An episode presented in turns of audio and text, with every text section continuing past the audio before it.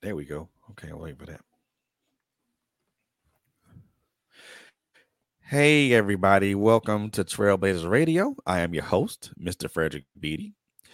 And you are tuned into Hard Conversations. This is a show where we have hard conversations and we come across and we come across some answers and some solutions to make to make those conversations easier. These are conversations that are going to be difficult, hard to swallow, but also informative and enlightening.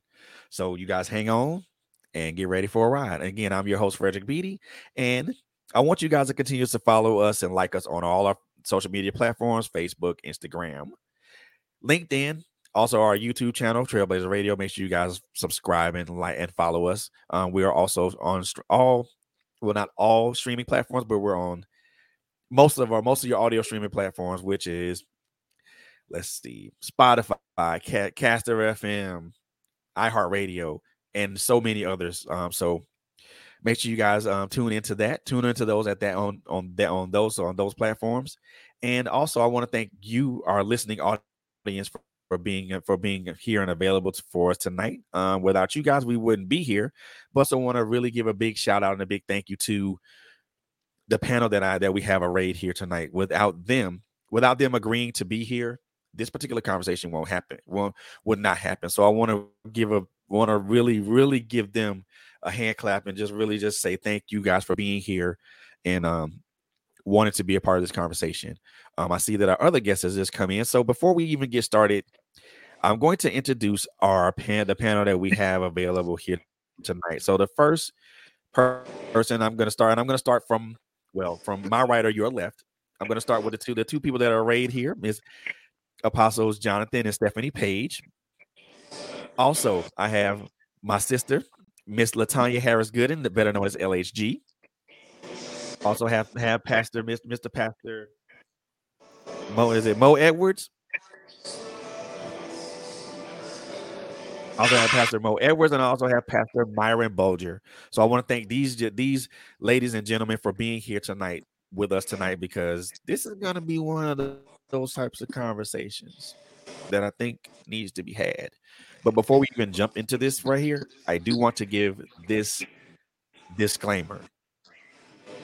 So first and foremost, and I'm going to say this part of this disclaimer not only to not only to protect me, but also to protect the people that are on this panel. First and foremost, the opinions that are expressed on this particular podcast remain are the sole opinions of the people that are on this panel.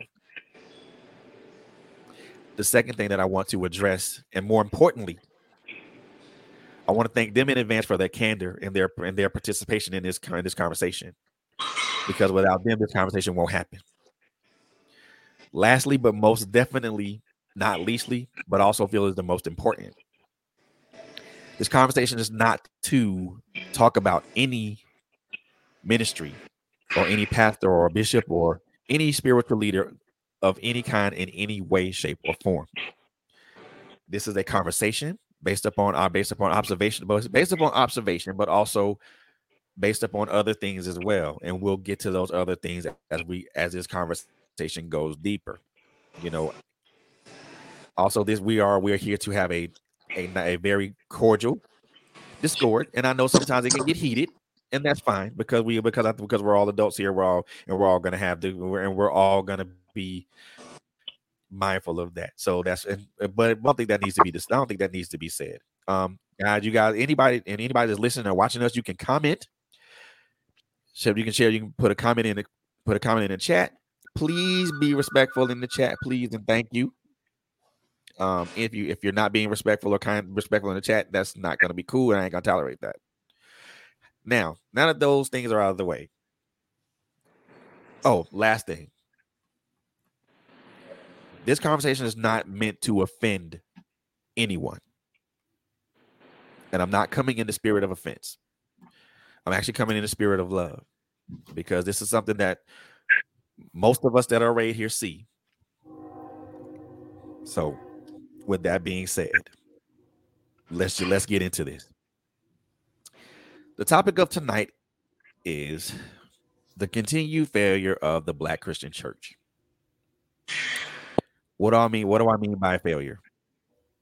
Well, there's a couple there's a couple things I can mention when I mean when, I mention failure, and there's several tenets that I want to talk about, which I'm pretty sure we won't get to all of them tonight.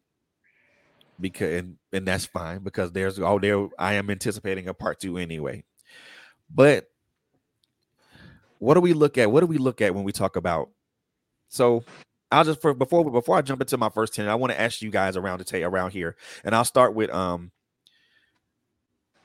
and I'll start with um, Pastor. I'll start with Pastor Bulger. What do you think? Or should I say, not what do you think? Do you think? Do you think the Black Christian Church has failed? And I won't say I won't ask you why just yet, but do you think the Black Christian Church has failed? Um, I know it's kind of like a yes no answer, but um, First, let me preface this. Um, I like this conversation. That's why I wanted to jump on here. I appreciate the opportunity.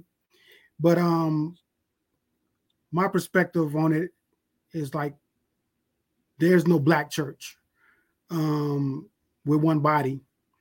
The church is not the building, the edifice, or the location that you worship in. The word of God says we are the body of Christ. We are the church, the people. So those people encompass all skin colors, or pigmentations. Um, so for the, for the sake of what we're dealing with here, I, am gonna help. I'm gonna um, dive in the conversation with everybody and um, share what I believe some issues in the church is. But I don't think it's a black church issue. It's a church issue. So I do believe there's an issue in the church, and there's a lot of them that that could be cleared up if we um, focus on the right things. Gotcha. Um, Pastor Edwards, your take on that question. I agree with uh, with Pastor that uh, we we know when, when we're addressing the black church, we know we're addressing churches that are predominantly black. But um, I agree that um, there is one church. There's neither Jew nor Gentile, nor bond, nor free, nor slave, nor free, nor um, we are all one in Christ. And uh, as it says, no male nor female as well. And I think he brings up a, a good point because when the scripture does say there's neither male nor female, Jew nor Greek, bond nor free, I think that um, nationality comes into play too much when it comes to the body of Christ, a male and female, and um, the way we point our fingers at the church concerning that. Also, we have to look at scripture and see exactly um, what the standard is for the church. I think a lot of times that when it comes to the community and the church, uh, sometimes we put more on the church than they're really responsible for. We also put the same thing on the community. Um, I'll just say this and pass it on as a pastor. One thing that I understand is a man is is the priest of his home. So don't ask me to come and pray for pray for your car. Don't ask me to pray for your coffee table or nothing like that. That's that's what your husband is supposed to do. And I think sometimes that's where we mix things up when it comes to the church. What is our responsibility in the community? You know, so when we say that we failed, okay, we failed at what? And when we go and look at scripture, were we even supposed to be doing such? And so that that's that's where I look at it. Gotcha. Understand. Absolutely, absolutely. Apostles, apostles, Jonathan and Stephanie Page. Your take on that question? Um, I guess it depends on how you look at it. I like that they kept it. Um, oh, yeah. Uh, well, I don't. I don't. I'm gonna say it's. Um, that's a tricky question uh, if you're looking at a culture, you know what I'm saying, opposed to the whole body, you know, that's the wrong look for it. I think there are some successes. There are some things that we need to do better. And I think one of the main things that needs to happen is more unity amongst. And when I say unity, I mean, um, you know, just being more unified and really allowing our differences to be a side note and finding a common cause in order to, you know. Uh, well, um, the question Um, I, be, I agree with Pastor um, Bolger, I believe Bol- Bolger, that Bolger. the church is the people. I mean, by definition, the church are the called out ones, the ecclesia. And they're the ones that have been called out of the world, but they've been called into the kingdom of God. I believe that the church has gotten off track because we've seen it as it's becoming, well, it was made into an institution when we started following after the model of Roman Catholicism and it moved away from where it was supposed to be, which is a government, which is exactly what was in place when God established his kingdom. So, because I believe we've lost track of what it is that God initially established, we've turned it into an institution run by people, not necessarily run by God, um, manipulated by the intellectuals in regards to whatever their understanding is of the Word of God um, we've lost um, positioning even in hearing our king. If you can't hear your king, how can you follow his orders? And, and a lot of things we've gotten off track. So I don't believe that it's necessarily um, tied to any kind of nationality. I think it's tied entirely to what has been established as an institution, which was never meant to be an institution that was directed by men. So instead of a community of believers looking out for one another, being unified in the goal of being one with Christ. We've instead become a lot of individual um, assemblies looking to build our own agendas and further our own agendas, as well as our own pockets and our own ideas and doctrines. And we've lost track of the governmental thing that was established by God Himself. Hmm. I like that. And you know what the thing of it is, I actually I like I like all you I like everyone's answer because it's the answers are unique are unique and diverse, but they are but they all point they all point toward the same thing and they all go to the same direction. And I like that. And I like that about that. I like that about your answers. So I did break this down into like four or five tenants, and I want to kind of and I want to kind of have a discussion about each one of these tenants. I mean, how you guys feel about each one of them, but also, you know, kind of come across maybe some solutions on how certain certain parts, certain certain tenants that I have can be certain tenants can be improved upon or how we can repair certain rifts that have happened that that has transpired. So i want to just i want to jump into the first tenant but also but i'm also gonna they're they're in they were in specific order. However i'm gonna move around a little bit because i want to kind of get everyone's take on certain things. So let's talk about the one the one tenant that's probably the most I, I think is kind of one that kind of changed a little changed a lot of things. So one of the tenants that I wrote down was, you know, the pandemic has literally kind of, I won't say literally, but it has changed how people access church or or the church dynamic, should I say. You know, since since 2020 we've been in a we've been in a pandemic and I think for for a while I think for a while, some a lot of a lot of uh, ministries have were trying to scramble to try to how to scramble to find a way to get in contact to get to connect with their congregants. You know, with the with the advent of Zoom and StreamYard, which we're using, and other and other other other video streaming or audio streaming services, that has become a lot more. That has become a lot more easier. But the one thing that one, but the one thing I want us to, I want us to try to, I want us to see if we can discuss, but discuss on is has that has the advent of those live streaming services has it has it really had to diminish the value of well before i go there before i go there so i'll so the other thing i want to uh, one thing i want to say is like is that because now that restrictions are easing off and people are becoming a little bit more comfortable in being around each other now now that there are more now they're beginning to be more in-person services with the options of with the option of streaming services.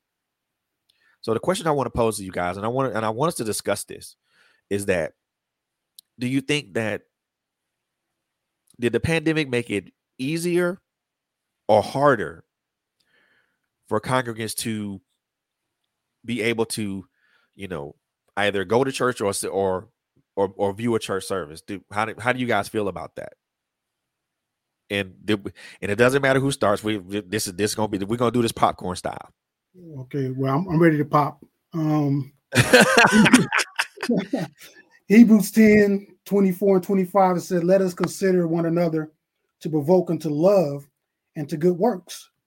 25 say, Not forsaking the assembling of ourselves together, as the manner of some is, but exhorting one another, and so much more as ye the day approaches. See the day approaching. So, first of all, we are told to assemble. I mean, it serves a lot of purposes when we come together. And 24 says one of the things to provoke each other to love. When you assimilate with those of like mind, we build each other up in the faith, iron sharpen iron. So it serves a good purpose to touch one another. Um, so that's what the word instructs first and foremost. Now, like you said, it's kind of like both ways. It made it easier and harder, right? Um, pretty much every church now has enough bandwidth to stream online when before the pandemic they didn't. So it's easier to get online and to view somebody online now um, when you just had the major churches who had TV shows or was online. Now, pretty much every church is online.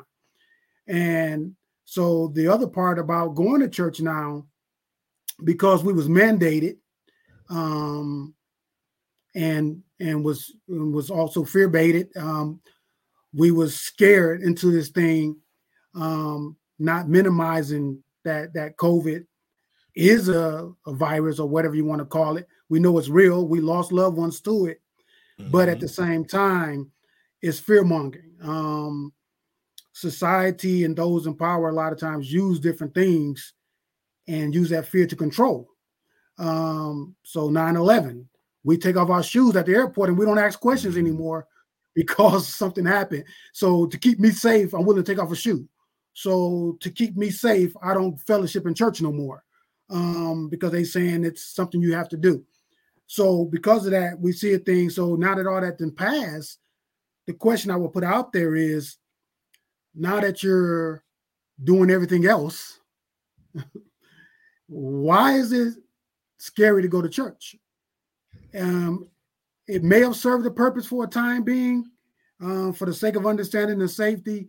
But now we have understanding. We know how to assimilate and associate through society with COVID being here.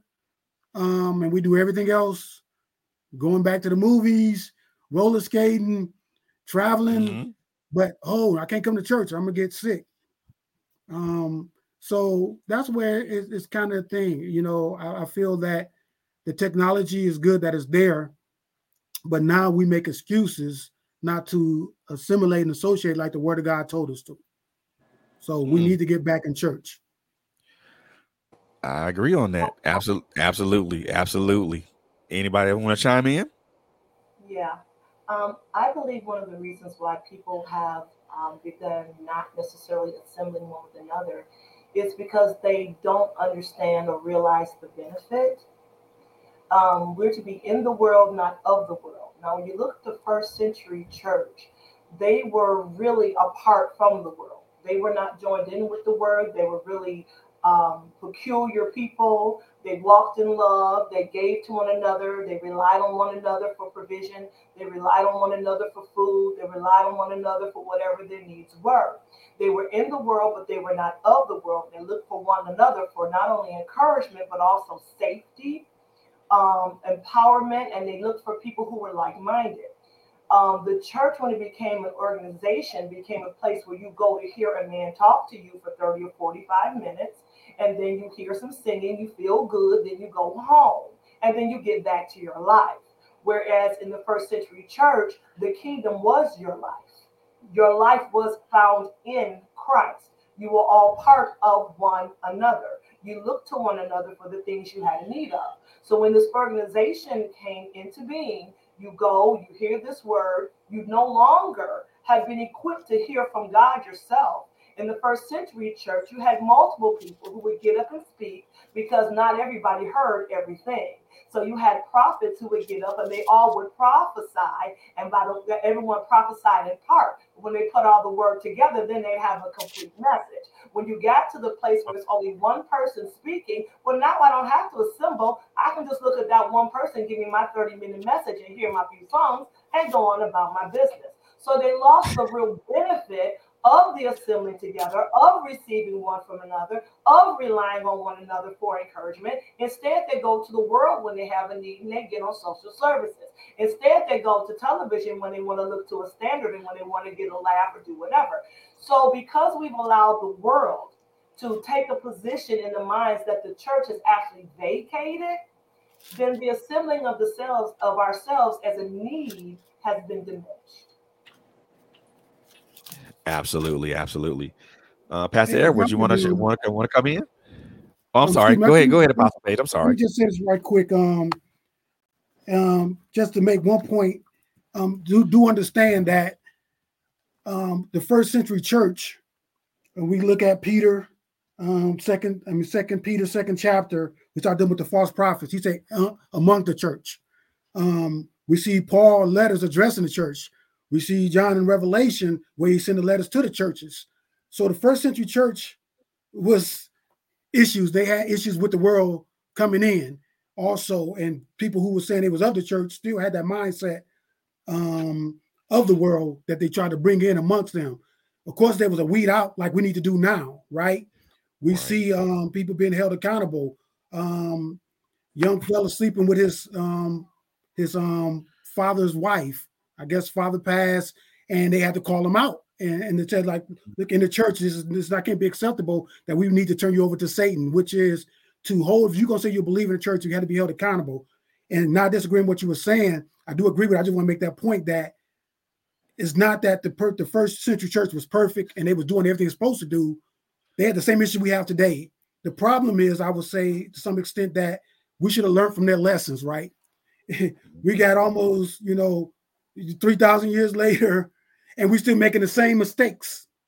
You know, it's time for us to learn from mistakes and let's grow in love of Christ. Let's grow in our understanding that we can build this thing up. And like you said, that's why we need to come together. You know, sitting at home watching the TV service, let somebody say something and you walk away, you're not getting that interaction. If if my brother that I see is in sin or is falling or in danger, I can grab him. If you're in sin and you hiding in your living room and not coming out associating with believers, then how do we know what you in need of? So yes, the first century church had issues too. That's why we had to write these letters. We see Paul letter was correcting them all the time. We see Peter addressed it. We see John addressed it. So the thing is, is like let's take heed to what they told us, and let's grow, and let let's be better for this. That we can bring true change in the world, not just in pieces, in bits and pieces. We come together collectively. We could collectively change the world. Absolutely. Um, Apostle Apostle Jonathan, you want to chime in? Um, well, they were hiding right there in front of your face. They weren't. They weren't necessarily at home hiding. They've been hiding in the church for quite a long time because we've been persecuting them and busting them upside the head with the word without love behind it. Um, but um, I think that the pandemic really expanded and woke up people to feel that. Oh, hold on, Your head is moving. right there. Okay. oh, I that logo's in the way, man. Yeah, It's apologies. all- so I had to come from behind it a little bit. So uh, I think it expanded the word. A lot of voices have gotten heard. A lot of people who were dormant in the church became like it was their time to really step forward and speak. And I think the church really started to go beyond the walls. I know we've been rubbing up against each other, sharpening iron, sharpening iron for long enough. It's time for us to go out there and since we sharp, right? We need to go mm-hmm. out here and go ahead and start pulling the world in Yeah. and instead of hiding behind the walls. The, reason why they're probably in their living room, they might be waiting for us to actually be the church and come into the house, come through the door, knock on the door like we used to back in the day, and start preaching Right. the gospel and start ministering to people at their houses and start going in, starting to be a part of families and bringing people to be a part of the kingdom of God. And God pours out his sovereignty, his mercy, his love. He pours it out to us. And we have stopped pouring it out to people because some people have uh, became afraid to really go out and really be instrumental in the neighborhoods and communities where they are and they've been waiting for people to just walk in the door. That ain't like that no more because they'll sit right there.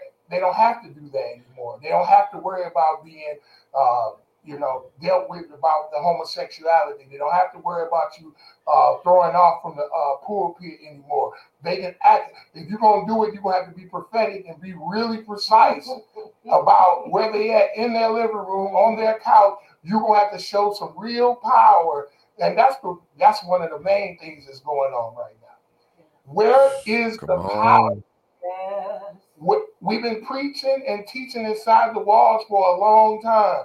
But where are the miracle signs and wonders going out? Where is the where the price is going out to pray for people who are sick in their in their houses? I, I've dealt with people who had uh, uh, family members who sold in the church for years and they end up in the nursing home and the pastor won't even go and see them.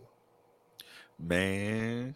So there's a lot of dynamics going on. It's not that people don't want to come to the church. The church has become a place where people don't want to actually come in there because they don't feel love no more. They don't feel like they that the people are inter- interested in their lives, you know, interested in getting in there and really trying to show them the way. And we've been basically uh, pilfering, is that a good word? That's the word. Pilfering the people for finances, but we haven't been teaching them how to live. You know what I'm saying? According to the word, they talk about teaching the man how to fish, right? Okay. We haven't taught them how to do certain things, and people are not coming to churches because they ain't feeling the love no more. It ain't no, it's not you coming to to them. It's not, it's all about us taking. And, and when we get to a point where we start giving more and start acting like we, oh, or we're not acting, start being authentic with uh, caring about people, then people may feel better about coming in in the church. And we need to empower them. We we got to empower people Yes. to be able to live a kingdom life. That's one of our sayings of our Wake church. it up. Empowering people to live kingdom life. If you ain't empowering them, what else is there? And they sitting there and they constantly getting, I like to say, spiritually gaining weight Fat. Getting spiritually fat. And the more you get fat, the less you do. You know what I'm saying? The, more it's harder to move. You know what I'm saying? And it's time for us to go and use these spiritual muscles. Start sending them out in the street. Start getting them out on the corner preaching. Get on some soapboxes. Do something like they did back in the day. They wasn't all up in the walls preaching, preaching, preaching. No, they was out there in the street gathering the people and really dealing with the people's needs. How about casting out devils? Oh, we need that. yeah, we, That- we, we ain't casting out no devils. We want to talk about you, and we want to talk about what you're doing. We're gonna talk about who you're sleeping with, but we ain't casting out the spirit of lust. We ain't casting out the spirit of pride. We ain't casting out none of those things. We just gonna talk about you from the pulpit and make you feel like you're minuscule, so our egos can be can be puffed up. See, it's a lot of things that have been going on inside of the institution Yeah. that causes people to be turned off by the institution. Mm. And this is something else I want to say. Granted, Pastor, you're absolutely right. There were issues within the first century church because people were in the first century church. Wherever you have people, you're going to have issues. Issues. But the Yeah. truth of the matter is, those issues um, were being worked with by the power of God. God was still moving. God was still doing. God was still working miracles. They were walking in the footsteps of Jesus Christ. And when he went out amongst the people, he was casting out the de- devils and setting people free. When he went amongst the masses, he was prophesying, telling them about themselves, and brought a whole city unto Jesus. He brought a whole city to himself by telling a woman who was actively in sin what she was doing, but she didn't feel condemned. Instead, she felt like this man has power. Let me see what he can do for me. So, absolutely, there, there, as long as there are people, there are going to be issues. All of us got them.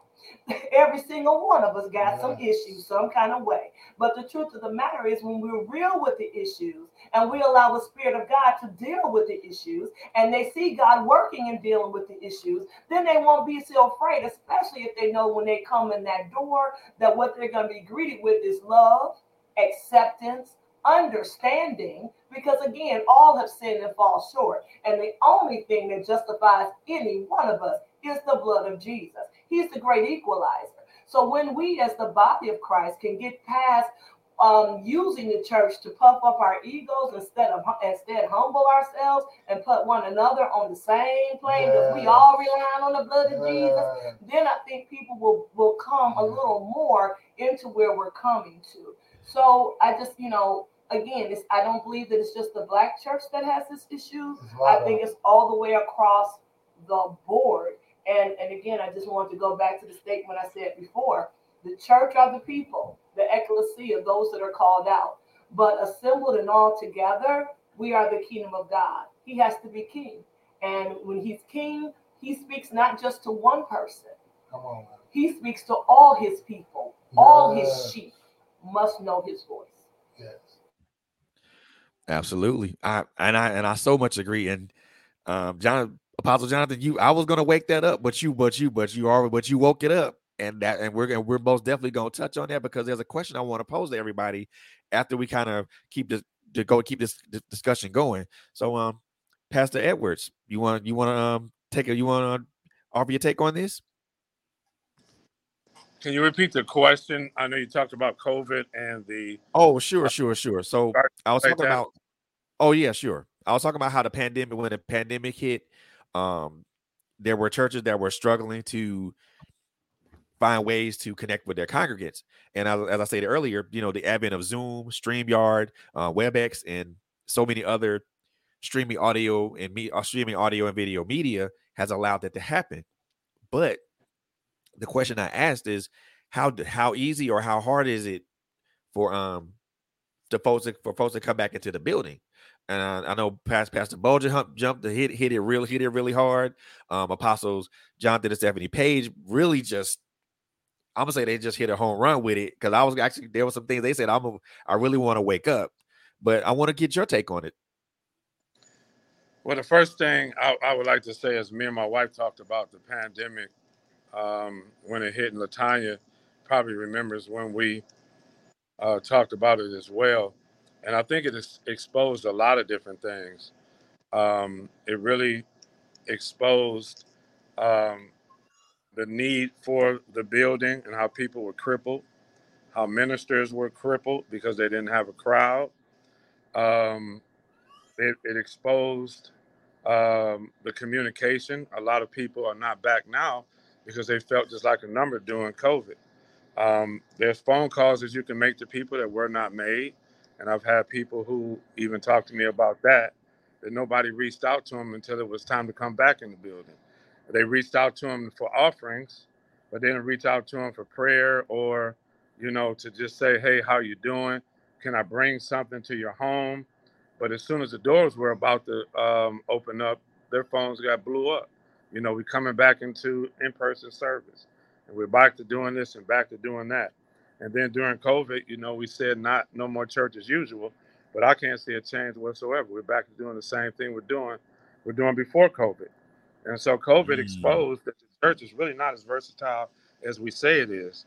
Um, the other thing is, is when you look at uh, Hebrews chapter 10, um, verse 25, I don't find that many people read verse 26, you have to ask yourself, why did the writer of Hebrews say, For if you willfully sin, after that, there is no sacrifice for sins?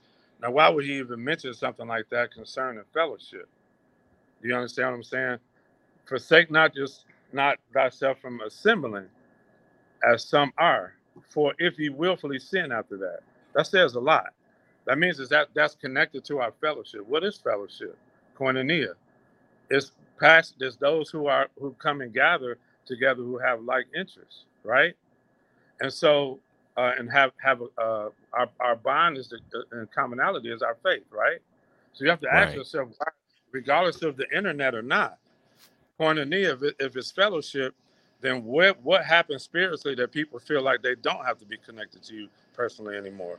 That's the question we should be asking. Mm.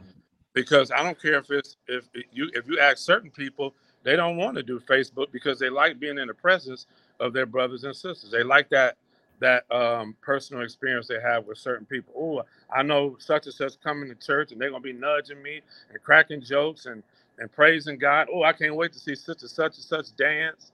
Well, why do they not want to come back and see that? Why do they not mm. want to come back and be around the saints? That's what we should be asking. Because it's not it, you they're not watching the club on on the internet. They're going to the club just to see their friends and the fel- and the fellowship with them. So why are they not coming back and fellowshipping with their brothers and sisters? It must be something that they found out that they don't really miss during COVID. Because once they were at home by themselves, like, oh, I'm doing pretty fine. I can pray for myself and I can fellowship and I can do what I need to do. So that's the question we should be asked. I think. That's one of the questions. Um, LSG, you want to add something? You want to add to the conversation? You know, I wanted to piggyback on what Apostle Stephanie said about um, the connection. You know, people aren't seeing the value of church. And in my opinion, and I think Makiba hit on it and Pastor Moe hit on it. I don't know if you can blame the pandemic or just blame social media, period. The pandemic exacerbated to me something that social media created. My pastor would tell us, Yep. why do I have to find out find out that your your mama passed away on Facebook and you didn't pick up the phone and call me? I'm your pastor. So Facebook and social media has become people's outlet, church, therapist. What's on your mind? It says. So they dump everything on Facebook. And I like Facebook too, but it's taking the place in a sense of that real community and real communication. Like you back in my day, we didn't have that. If something was going on, you call your pastor. I don't care what time of the night, you call a pastor, so and so is sick. Pastor so and so passed away. We've gotten away from that level of that family unit that church used to be. And it's everybody out here for themselves. However, you choose to live, survive, that's on you. Maybe I'll see you Sunday, maybe I won't. And Pastor Bulger said, How do I know what you're dealing with? I don't want to have to scroll through Facebook and see what your issues are and take notes. I should be seeing you in church, being able to discern what's really going on. So once we put the potency and the purpose back in church, then maybe people will see the value. That's all. I agree. There's something really quick. Go ahead. And she she's making my point. So here's the point. Was it that way before the pandemic? Is my question. No, it was not. Not as much as it was after the pandemic. And so what you said, Latanya, is my question. What made people feel that they didn't need that connection and they could go through Facebook? Because the churches was packed before the pandemic. So all I'm asking people is what changed during the pandemic? Well, I, I know, like you said, churches was packed, but those issues still existed. Um, there were still churches where pastors wasn't reachable.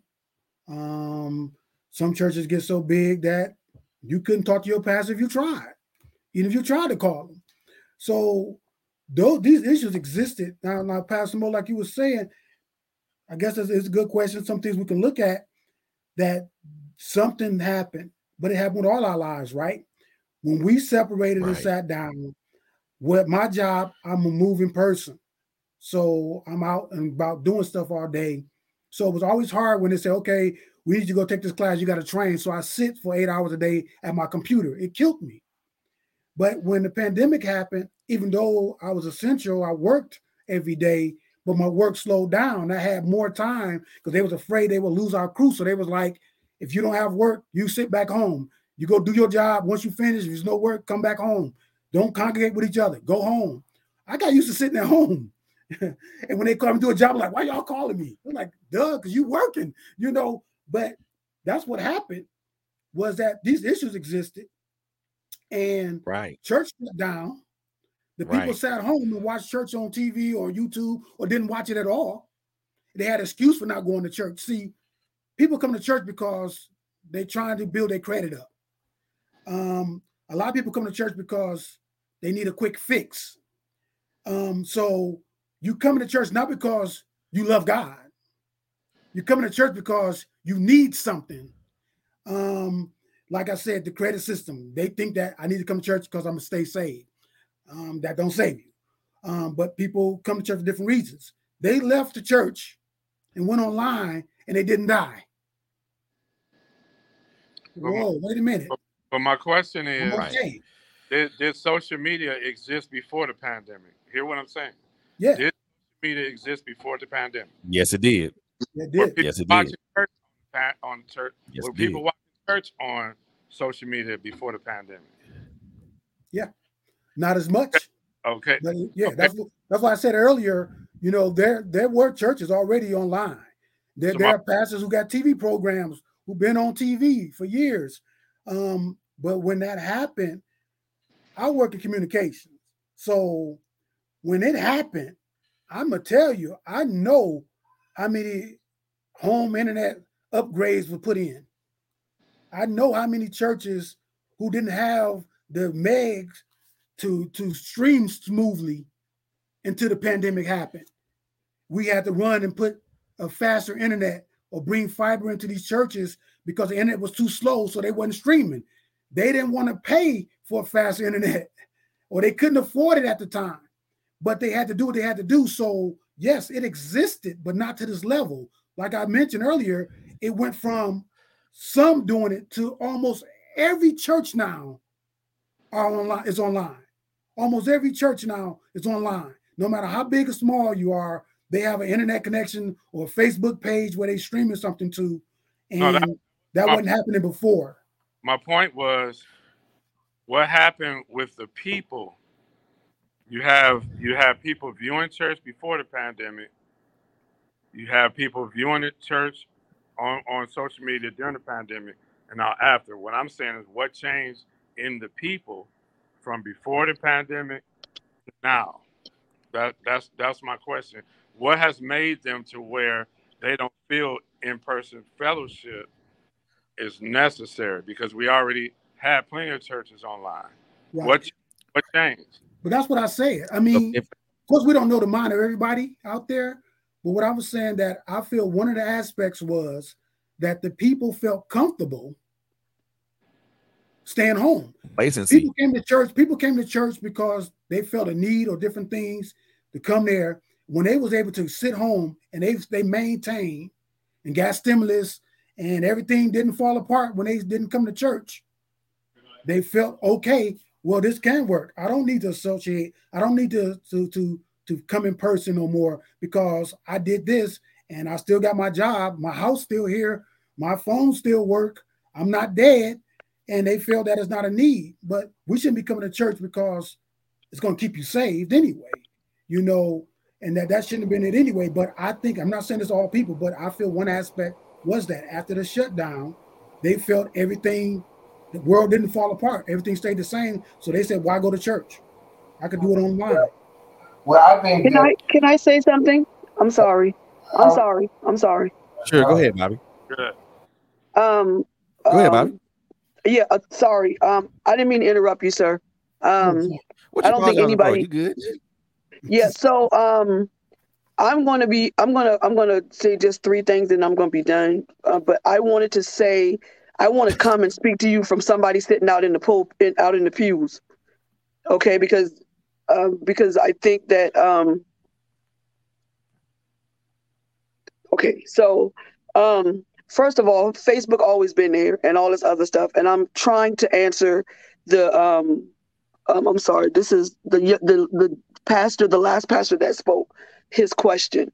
Oh, so Pastor first, Edward. so fa- yeah, so Facebook has always been there, but the difference now, sir, is the fact that Facebook gives those that are dissatisfied with what's going on in the church a voice to speak, and it gives people a way for them to be seen because they don't feel like they're being seen. They don't feel like they're being heard because of the way that this beautiful woman in the peach has explained uh, how people were back in the in the first century church to now. They don't feel like they're being heard. They don't feel like they're being seen because we have decided that pastors are so far above everybody else that they you can't speak to them unless you go through 13 ushers, 15 armor bearers, and at least two bodyguards armed and ready to shoot you if you decide that you need prayer at the end of service. That's what I'm saying. Okay. So the other thing about that is it's not about the comfort of staying home. It's the it's the idea that if I can stay home hear a sermon and then talk to my best friend about it while it's going on to get a clear understanding because look at some of the people that are giving sermons on on online i promise you i'm i have two master's degrees and i still got to google some of the stuff that these people are talking about and not only do I have to Google some of the words they're using, I got to Google to see if that particular scripture is in that Bible because my Bible is different from some people's Bibles because I never heard some of this stuff these people talking about. So that's that's me trying to answer your question, sir. Okay, so but wait, uh, uh, just just just just two seconds. Um, but it's not the issue. It's the it's the issue of that a lot of like I said that a lot of pastors are inaccessible. The second thing I wanted to say was that church folks forgot what service was. Service is not the service you have because you have a list of things that you're going to do. So we're gonna come in, we're gonna do praise and worship, we're gonna do this, and we don't that's not service. Somebody should be fed more than just the word when they get ready to leave, because you don't even know if them people hungry or not. And at this point, I and I live in Charleston, South Carolina. You can't um, get something from some of these churches unless you stay for prayer, you come to five services, and you give them your tax returns. And if you don't give them that, you're not going to be a member, and you got to take a two week class to become a member. And I'm. I, I, and if you don't pay your tithes in three Sundays, they send you a letter, and you're out. That's what I'm talking about. The third, the last thing I'm gonna say, and I'm gonna let y'all have the floor, is people just want to be. some, people just want you to listen to them. And a lot of times, the way that uh, churches are ran now, Sunday you get preached to, Tuesday night service you get preached to. Wednesday night supposed to be Bible study, but you're not studying because the preacher is practicing his next book. So you're gonna get that little thing with the five and twenty points. And you still don't get to ask the pastor, what did you mean when you said last Sunday that I can't wear white stocking and black shoes? Because you're not allowed to approach the pastor and ask him no questions because their word is infallible and there's no you can't and, and i'm telling from it I'm, I'm coming at y'all from the pew. That's all I'm, I'm telling you what people tell me and the things that we talk about after service. And then finally i promise you i'm done. Tradition no matter how plantation like it is is killing the church. Because if you if i see one more sister put her hand up while she walk out that church and not know why she putting that finger up i am going to scream if we have one more service and God take over, and that what and that usher fan that lady and tell her she got to go in the crying room, I promise you.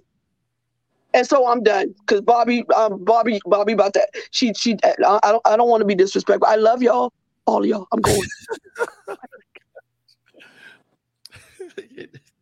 Anybody want to want to want to come want to come with a come with a rebuttal or um, a comment with? I, I don't mean, have, but, but it. But my point that I was trying to make, and I was hoping somebody would chime in on that, was the fact when I was talked about fellowship, we everybody made some great points, but my issue is why is it comfortable for people to not be around the people they were just saying that they loved six months ago?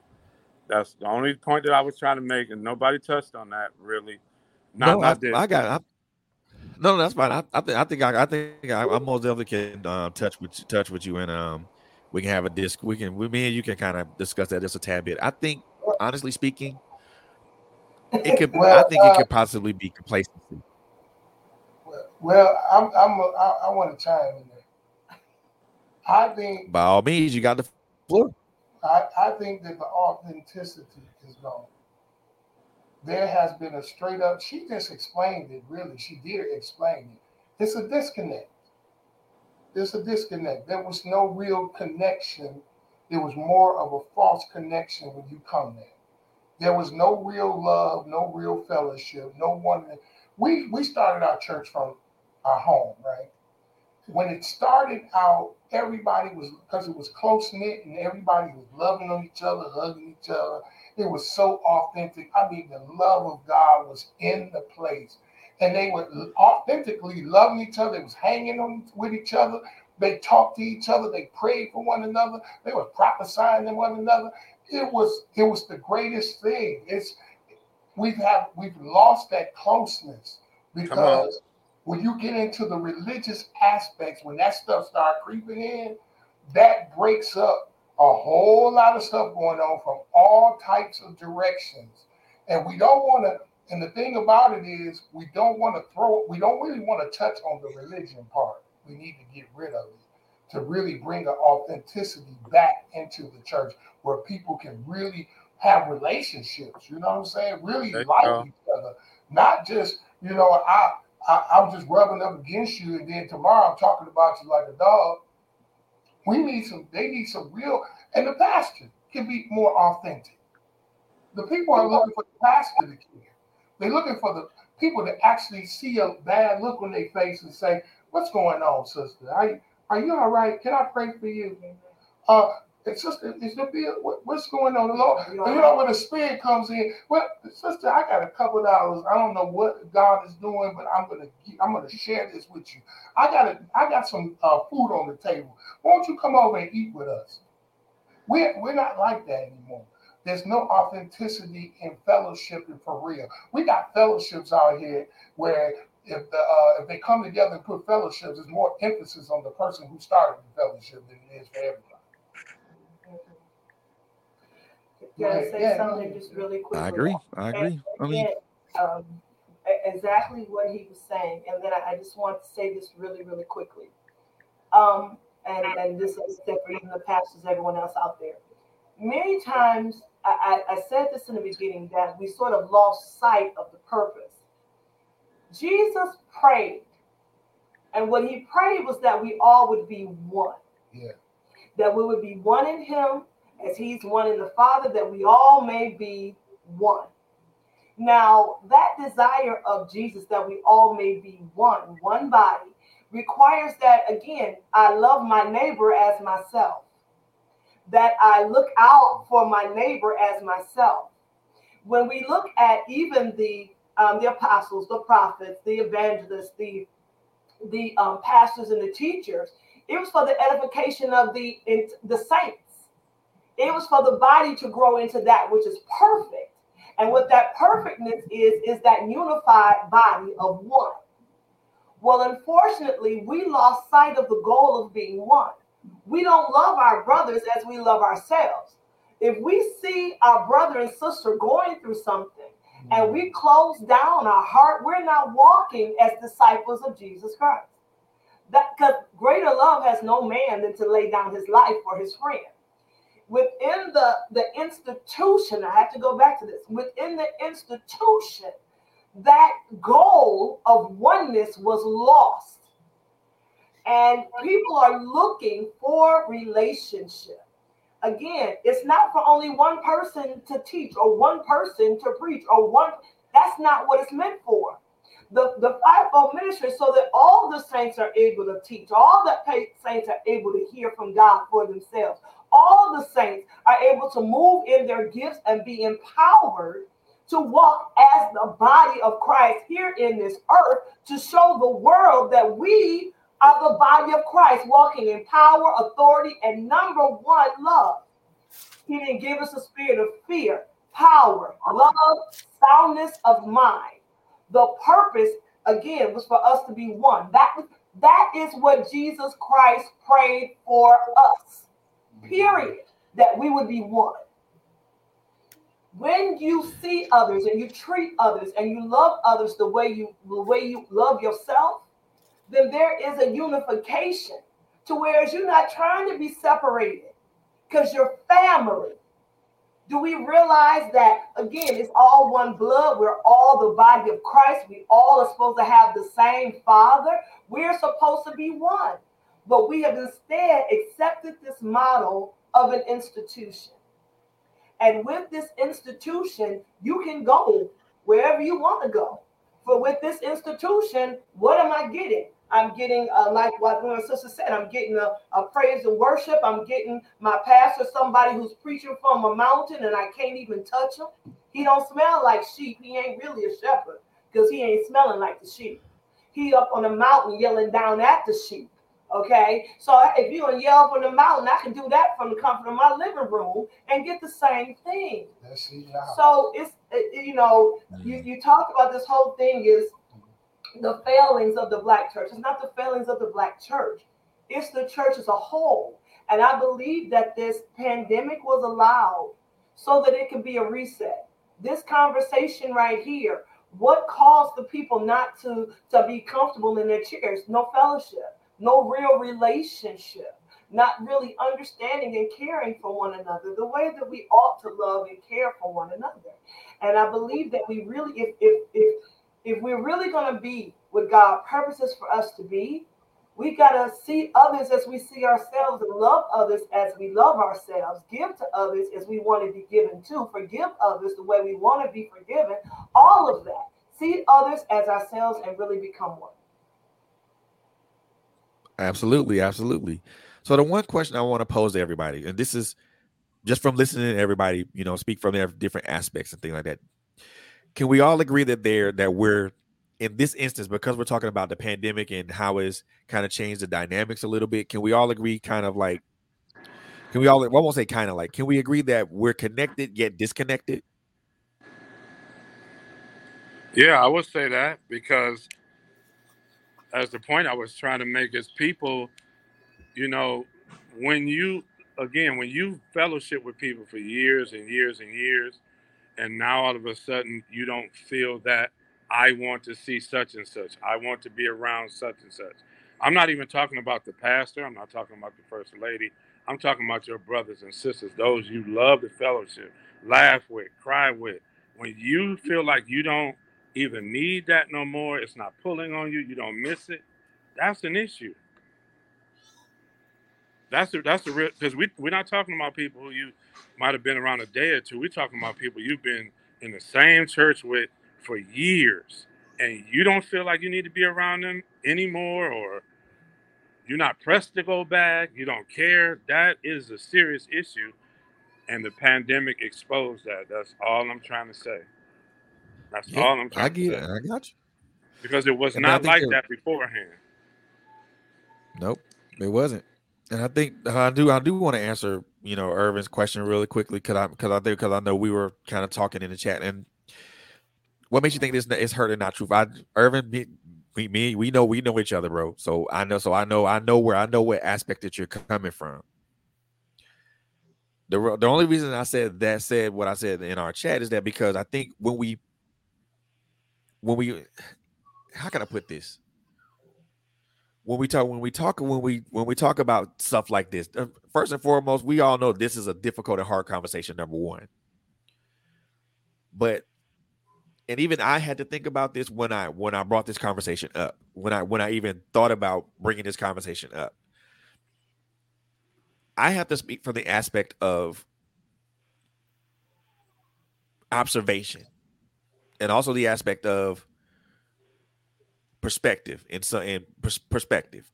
I can't speak on I can't have the we can't have this discourse if I'm talking from a place of hurt because that that that inv- that invalidates uh, or invalidates the conversation. And I don't and to invalidate a conversation like that from an aspect of hurt doesn't bring it up to me doesn't bring doesn't bring the message home because of course there we all know that there there are obvious and not so obvious things that go on and and I like how um Apostle Stephanie said you know instead of singling out the black church, we just may just may just say it as a Christian church as a whole, because and I agree with her, and, and I agree with her wholeheartedly on that because now it just it just doesn't put the spotlight on one aspect of the Christian body. It's we're all we're all Christians, we're all in the same body. So to shine a spotlight on one particular aspect of it isn't fair and it's and it kind of, and it doesn't make it it doesn't make the conversation it doesn't like it doesn't make the conversation less needed. But if we're gonna if we're gonna shine a light we may well just shine the spotlight on it on it as a whole and not just point out one aspect of it. So this is the issue.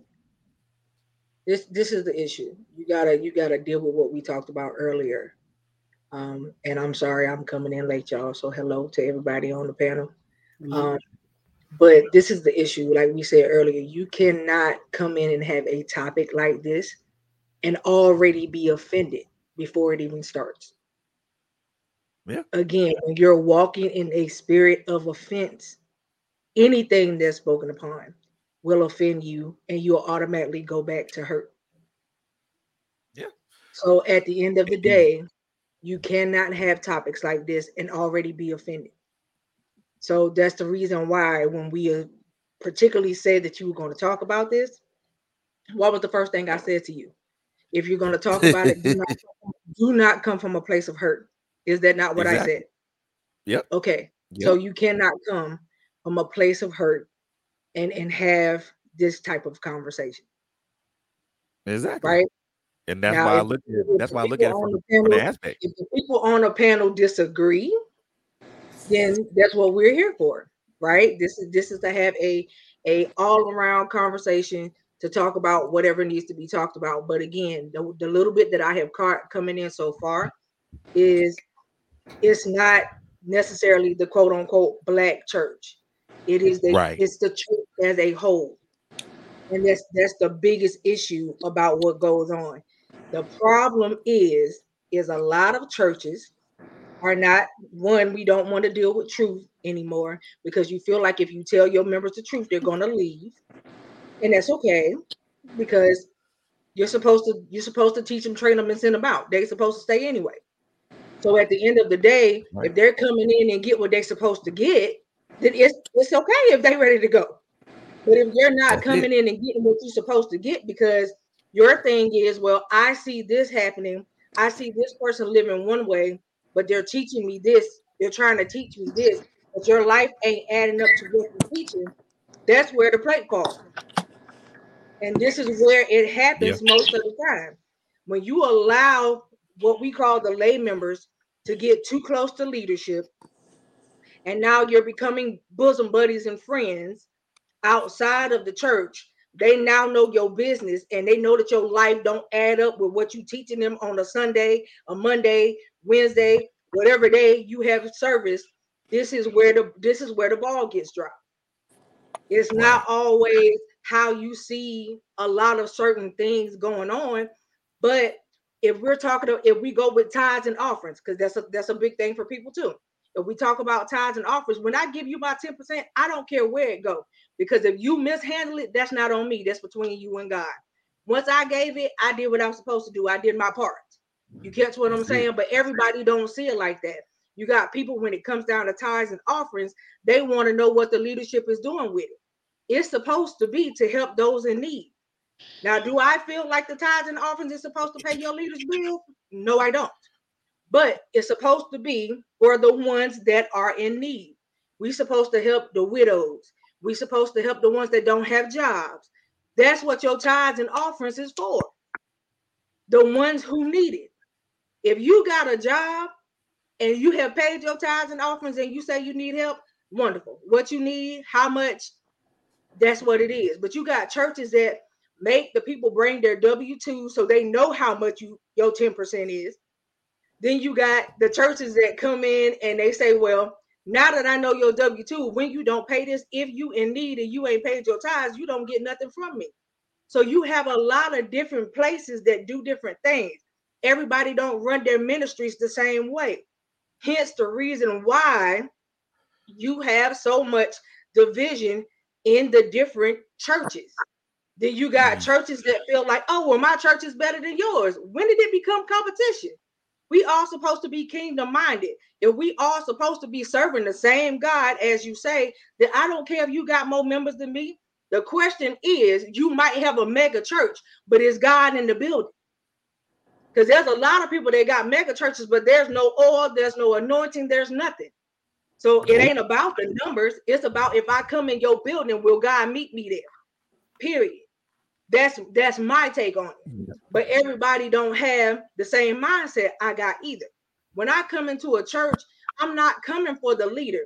I'm coming to get what I need from God. If you just happen not to have God in your building, trust me, I brought him with me when I left my house. So you don't have to pump and prime me to when I come in your door. And that's the that's the other thing that we deal with when it comes to churches. If you come in the building, you, your worship should already be in you. Don't nobody have to tell you, oh, get up and lift your hands today. No, you come in ready all the time because you like, you know what? You've been too good to me. You woke me up this morning, and it was a press for me to get in this door. So I came in to get what I had to get. And that's where my focus be. But at the end of the day, if you got a babe in Christ that don't know no better, you tell people that the Bible tell you to study to show yourself approved, but they won't even pick it up. All they doing is they taking what that person behind the pulpit with the mic is saying verbatim, and they don't know if that's the real word or not because they ain't learning it for themselves. So you have to look at it from all different aspects. This is not one-sided at all because it's so much that when it comes down to God and when it comes down to people quote unquote calling themselves Christian because that's supposed to mean that you're Christ-like, but some people are so far from that. But you still call yourself a Christian. I don't like to use the term. I'm kingdom minded. At the end of the day, my my heart and my mind is about kingdom. If I can't treat you the way I'm supposed to treat you, I don't do nothing. Because I'd rather keep myself safe by not opening my mouth, not saying a word. It's a it's a nod and a, a wink and a smile, and I'm done. Because my mama taught me if I ain't got nothing good to say, I shut my mouth. You catch what I'm saying? And that's how I am inside the church anyway. My thing is I speak when the Lord tells me to speak. If he tell me to shut up, that's what I do. Because everything ain't supposed to be given out either.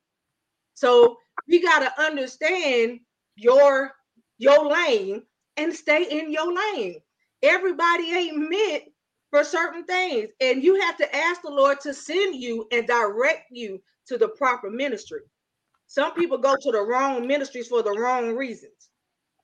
You went to this ministry because you like the way the leader spoke, but you don't know nothing about them. So that was your reason for going to this ministry. And now that you're in the ministry, you're not getting nothing from it. So I think you made the right choice. You made the wrong choice. You don't go based off of the person. You go based off of what God says. And this is where we fall short. At the end of the day, you got to take the word for exactly what it is, the word. And you got to take God for exactly who he is, God.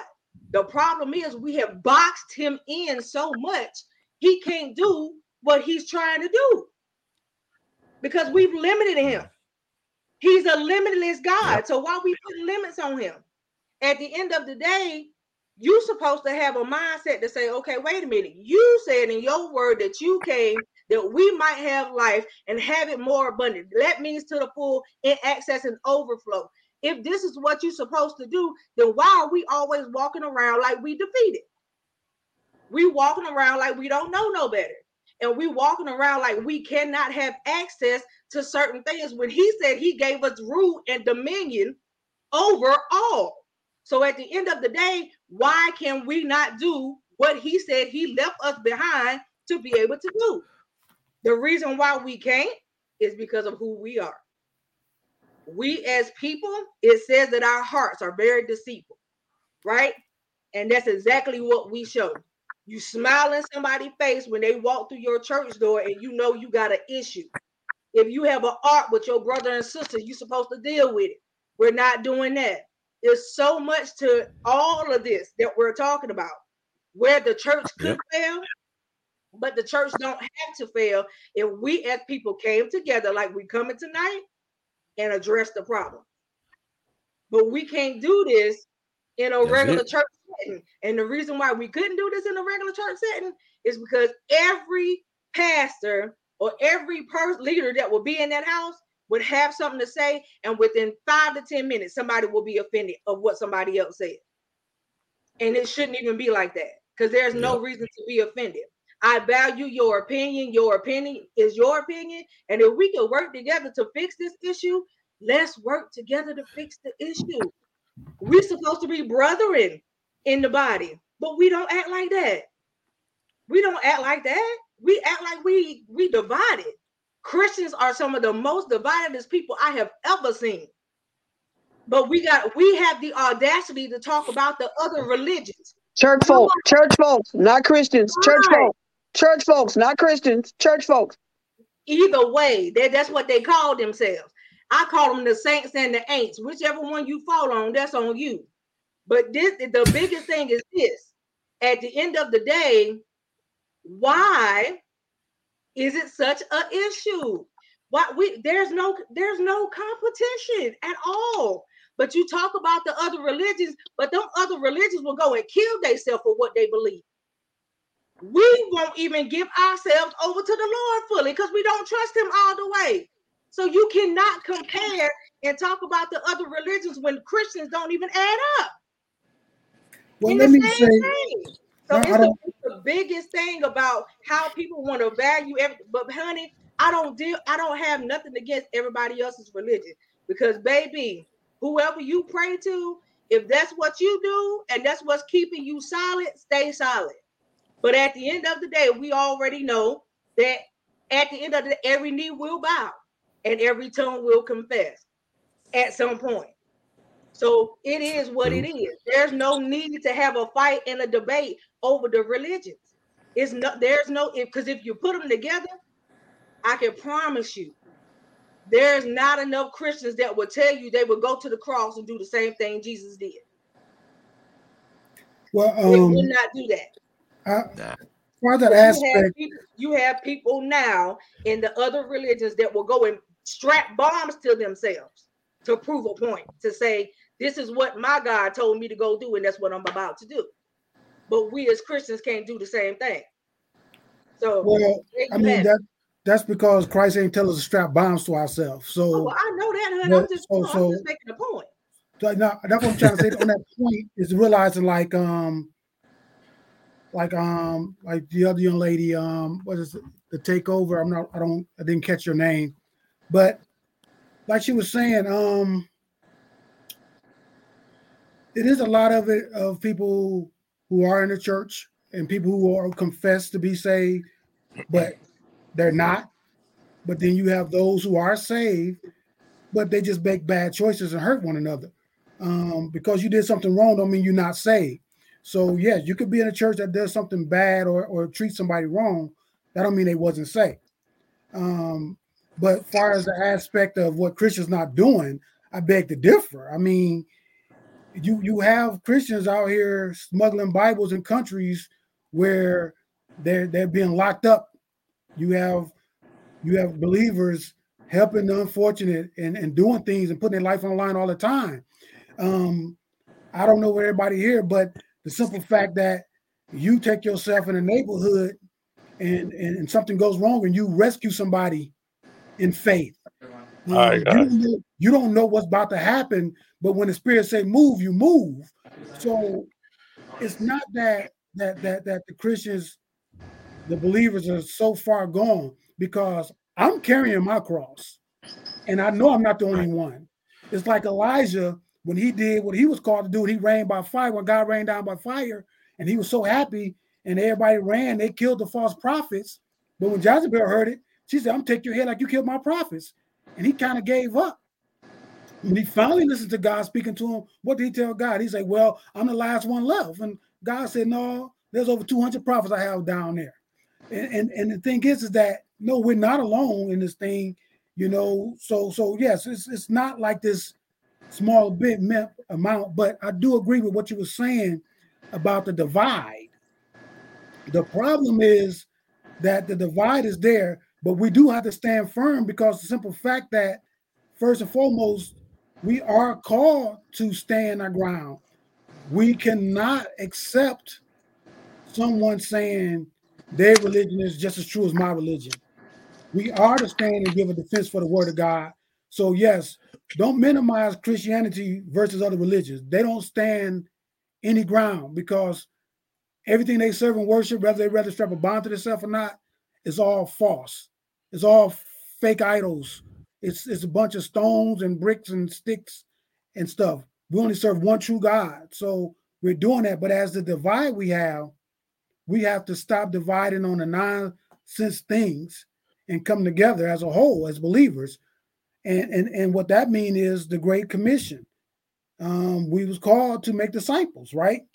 So whether you Baptist, Methodist, you know, all Christian faiths, let's do this together. You know, you you might do something one way at your church, but we here to do the same thing. We're serving the same God. So once we start to work on that as a one body, then we will be more effective and we can help it. And we can help and heal um, a lot of hurt that's going on out here. I agree, but but it still but it still comes back to the connected yet the disconnected yet connected part though, because and I and I and I and I have and I have to come back to this because because of the simple fact of the matter, because of the simple fact that again, you know, we're looking at and y'all and everybody here mentioned it about you know struggling to bandwidth and get people to come to to attend to attend service now. And and Pastor Moe said it you know quite quite um eloquently. You know what was the difference between now and then because social media has still social media was was prevalent in 2020 just as it is now. So to me the way i look at that there is a there is a there's a disconnect there. We're we're connected of course but there's a disconnect there. And that and for me that to, to the way the way i look at it and how everybody and how everyone how everyone's been been so eloquent in what they're saying that that's kind of that's the that's the vibe that I get. There's we're connected, but yet we're disconnected, and that's a rift that needs to be kind of needs to be pulled back into where everybody can be connected again. And there has to we have to find a way to do that to put the put everybody back in connection with each other. Not only not just a not just a spiritual connection, but also a physical connection as well. Let me ask everybody this. Tell everybody on here, ask yourself this if if you knew right now that you could not talk to or see some of the people in your congregation for the next three years, what would you do and how would you feel? Wait a minute, repeat that again. I'm I'm asking wow. you a question. you if you knew you could not see and you could not talk to certain people who you love, who you like, you enjoy to be around with, in your congregation, how would you feel? Me personally, I'd be I'm cool. telling you, what I'm telling you is, is there are people right now who seem to not care if they see certain people in their congregation again because they're not coming back. That's my point. So if you're comfortable wow. with not going back and fellowshipping with the people you've been fellowshipping with for 10, 15, 20 years, you tell me what's wrong with that picture. It, can I can I say something really quickly? I'm I'm, I'm gonna touch on that, but I'm also going to touch on something else. Yes, ma'am. Um, probably about ten, it, maybe about fifteen years ago, I was with a particular denomination, and in this particular denomination, as I went, I had relationships with people, and I went there. I went there faithfully. Wednesdays, Sundays, Fridays, whenever the doors open, I was there faithfully but then as God began to talk to me and I developed my own relationship with Christ, um, there were some things that I knew I wasn't going to grow in that location because of the traditions and some of the false doctrine. What kept me there was the relationship I had with the people. Until I got to God, listen, but then God told me that I was not going to apprehend that for which I was apprehended if I remained. At which point, he told me to go.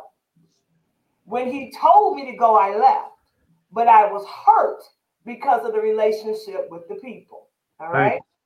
Now, that's one thing, but I had to go because I was not going to get to where I was supposed to be at if I remained. But it hurt, didn't it? It did hurt me. It hurt me because there was a love there, and I had developed a love there. Now, with some some places, there is love there, but people have some people, okay, have gotten to the point because of the internet and social media where they believe they've outgrown some places. Some people, I'm just saying, some people God has told to go. Some people God ain't told to go. But they left because the crowd was going in another direction. And they thought that they were getting left behind by the flow that was going. All right. So there are a lot of things in play. Sometimes God will tell you to leave, even though you have a relationship with people. But then sometimes you leave on your own, okay? And because you believe that your relationship with people is less than what other people can give you, or you want something. I've had people who left particular congregations because they didn't believe they could find a husband there because most of the men were married. So they left the church in search of a husband. Wow. Okay. Am I gonna fault them for it? No. Crazy circumstances. Wow. to- I'm just saying, God's gonna have to deal with that. You understand what I'm saying? If you leave a place outside of God instructing you to go, that's between you and God. Now, there are some places that God is telling people to leave from. And we just got to be real with that. At which point, as leaders, it's absolutely imperative that we say, Is God leading my congregation? Is this God's church or my church? Is He present when the doors open? Or am I trying to facilitate an environment, an environment of praise with the good musicians and the song leaders so that the people are entertained, but they're not encountering God? Are the people being empowered where I am to come into relationship with God, to grow with God? Because, see, that's the key. When God is in the place, when He's in the place, you to get to where you're supposed to go. It's not about the, the flow of the people. It's about your personal relationship with God. And if you have been positioned and taught, A, how to hear God for yourself, how to rightly divide the word of God, okay, as well as how to really put yourself on the cross, okay, because I heard some things about, you know, different people being at different levels. I don't care. Every again, everybody got issues, but our mandate is to love people wherever they're at. You know, part of us maturing as the body of Christ is long suffering, uh, patience, uh, kindness, Yep. uh, meekness. That, that that calls across every line. You're gonna have to be long suffering with the liar. You got to be honest with the cheater. You got to honest with the you know. You got to exercise the fruit of the spirit yourself in every situation, and it, it's all the way across the board. But I hear what you're saying in regards to relationships keep you in a place. And when you have a relationship, you're more apt to be logged in because of the fellowship and the relationship you have with the people in the body. I, I wholeheartedly understand and, and, and agree with you. But there are sometimes God will shift you, especially if where you're at is not in alignment with where God is and the direction He's going. Now, for those who are in alignment with the direction God is going, and for those who are speaking the truth, and where God is in the building every Sunday, and you still have a mass exodus, um, God is going to speak to even you. Because sometimes, and I know a lot of leaders are dealing with hurt because they have loved the people, had relationship with the people, talked to people, given their all to the people, and, and the people stabbed them in the back, talked about them, and jetted out the door. The fact of the matter is, when you are the body of Christ and you're doing what God has you to do, He gonna deal with it, and you just have to let it be. But when you are not operating as the body of Christ, you're going to resort to manipulation of the word. You're going to resort to uh, manipulation even of people's minds and consciousness and trying to guilt them into staying or manipulate them into staying. Or you, you, you twist the word to make people to, to, to um, try to get people to do what you want them to do to control them when that's not what God called you to do. So, absolutely, relationship matters. But sometimes even relationship with people doesn't allow it to allow people to to stay in a particular place. All of And um, I just want to um say one more thing. I gotta um, and I I first of all I want to say how honored I am to be even on this panel with these people that I don't know, but I but the the the intelligence and the melanin is making me tear up. I can't even explain how great it is to be on here. Um, but I have to do. I have a um, early morning. I got to drive. I'm a truck driver, so I got to go out of town in the morning. So I have an early morning load to take. But this is what I want to say: um, that uh, social media. I want to go back to the original, to the very original thing of what we talked about. Why we wanted to have this discussion, and that thing is why it is so um, hard for people to come back into the church, but also what is the disconnect with with with the people in the pews and the people in the pulpit and so my social media i think to a lot of people it exposed to them how important th- they were really as individuals in whatever building they were in come on because some people thought they were the some people thought they were it I, you know, I go to my past house. I invite them to dinner. I'm the one that give always, you know, uh, there are churches now that has a list of people who pay their tithes and offerings on the program itself. It, it, honey, we don't. Let, let me. Okay, I back off. I'm gonna back off. And so you you and when and the pandemic came and you realized that you were just a number. You How were you just, talking? and though you were just a number, you were a number that was reliable. So you were the you were reliable, but you weren't as important as you thought you were. And I'm speaking from a very personal place because when I was told that I had cancer last year, not three months after my mama died, I haven't received groceries. I ain't a missionary came to where I was at. I've been homeless ever since. I went to all of my doctor's appointments and chemo by myself. I thought I was somebody until I got sick. And then I realized I was just another lay member in that. Let me do let me be very clear. My I have a very in saying that I do have a very good support system at my church, but it's but it's the it's this is is one is one particular family that's my support system. But we got missionaries. You, you know y'all having programs and raising money and all this other stuff. I didn't get no groceries. Didn't nobody take me to Piggly Wiggly. They're over in Africa. I went to and and and that's what I'm talking about. People realized a lot of people didn't come back to church because they realized during this pandemic how how insignificant they really were in the body unless it was Sunday, first Sunday, third Sunday. I have not seen I didn't I don't know any churches that I know of that were taking those communions. You can wear 16 masks, at least take a communion to the people. And so that's that. And then I got, and then, uh, and then the other thing is they were y'all were talking about other stuff. Listen, be what you preach. I say this all the time. You can be whoever you want to be on this thing. I could be the next Michael Jackson and and and and, and Photoshop all kind of stuff on here, except this third chin. I can't not Photoshop it off. Never, no, sorry, I, I went somewhere else. you can be whoever you want to be on this thing right here. And that's how some preachers were in the pulpit because they were inaccessible. And when your life was exposed, because you couldn't hide behind the pulpit and all them armor bearers and all this other stuff, then things started to get cracked. up. Somebody know you in real life. You hear me?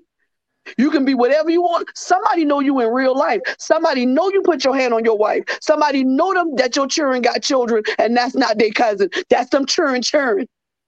Somebody know you in real life. And you can and and and what happens is you I this is what I tell people. People tell me I talk too much, but you can't out me if I out myself. If I didn't tell you something and somebody tell you I said it, check your source. Because I have very few secrets. Very few. Because you ain't gonna tell my business before I tell my business, because I tell it better than you. Because guess what? I was there. Then Uh, Jesus died on the Uh, uh, cross, and that veil, and the veil to get to God was ripped down.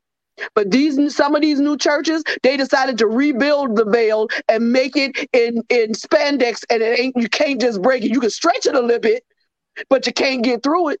And you can't get through it. You know why? You can't get through it because you, you can't have no access. Because if you don't pay your tithes, your offering, your seed, your building fund, the motherboard seed, the dream team seed, the children seed, the choir seed, and, the, and good God, the sunshine choir. You cannot talk to God because you going to hell because you didn't do what you were supposed to do monetarily. I do not remember Jesus saying that. So a lot of things that we do are so traditional and so ingrained in us to do, and they so they such a plantation like mind, and it's almost cultish. The things that we do and say to people over that pulpit. The, the, just just just example, Kim Burrell. They they they they put this woman on a pedestal, but the things that come out of her mouth are the most disrespectful disregarding, dismissive, and the most unladylike things that you could say to a congregation of people. I don't care how good she sings. You don't talk to grown women that way up under their clothes over no pulpit. You don't talk to men like that over no pulpit. That is not what you're supposed to do. If you want to be a counselor, take a class. And that's why we're losing people because we have decided that being rude is is is hearing from God, and that's what. Pro- oh no no no wait a minute, that's what prophets do. I don't remember none of that. I don't remember none of that. You have that, and then you have the fact that you can't even get to your to your pastor or whatever to explain to them what is going wrong. You got to go through the sister who is doing you wrong to get to them. And I have experienced that personally. But of course, I am a truck driver. I'll drive right on through. I somebody, somebody gonna talk to who I won't talk to. But you have people that are so afraid. I, I'm gonna tell this and then I'm done. When I when my husband left me 20 something years ago, I was so scared God was gonna kill me if I decided to to to divorce this man that for eight years I did nothing but wait on him. He was having children. He was doing whatever he wanted to do. I didn't I didn't date. I didn't do anything. I went I got on a diet. I went to school. I dressed different. I did all of that because the church kept telling me he going to come back. And I did it because that's what I was told.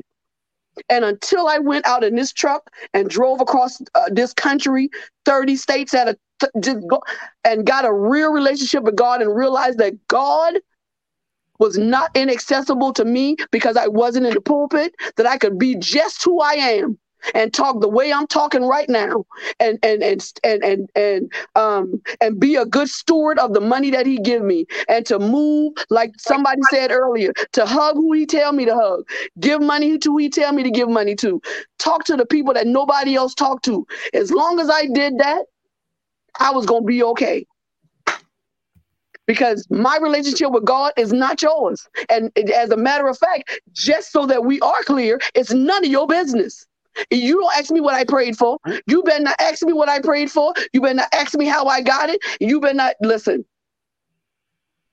We have become a people of I have to know everything about you. I got to do this. And if I, you ask me to pray for you, tell me what I'm praying for. Who does that? Nosy people.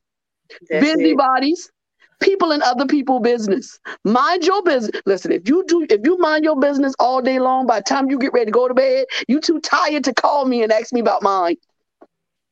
If you see my husband in somewhere and he ain't supposed to be where he supposed to be at, you so busy minding your business, shopping and getting your meat out the meat section, you ain't got time to call me and tell me nothing about my business. Because whatever God want me to know, he gonna tell me what I need to know, and it won't be no surprise. Because if I'm a Christian, like I say I'm a Christian, I hear from God, no matter what the subject is, God don't let nothing come on me unawares. Nothing. I'm not surprised by anything.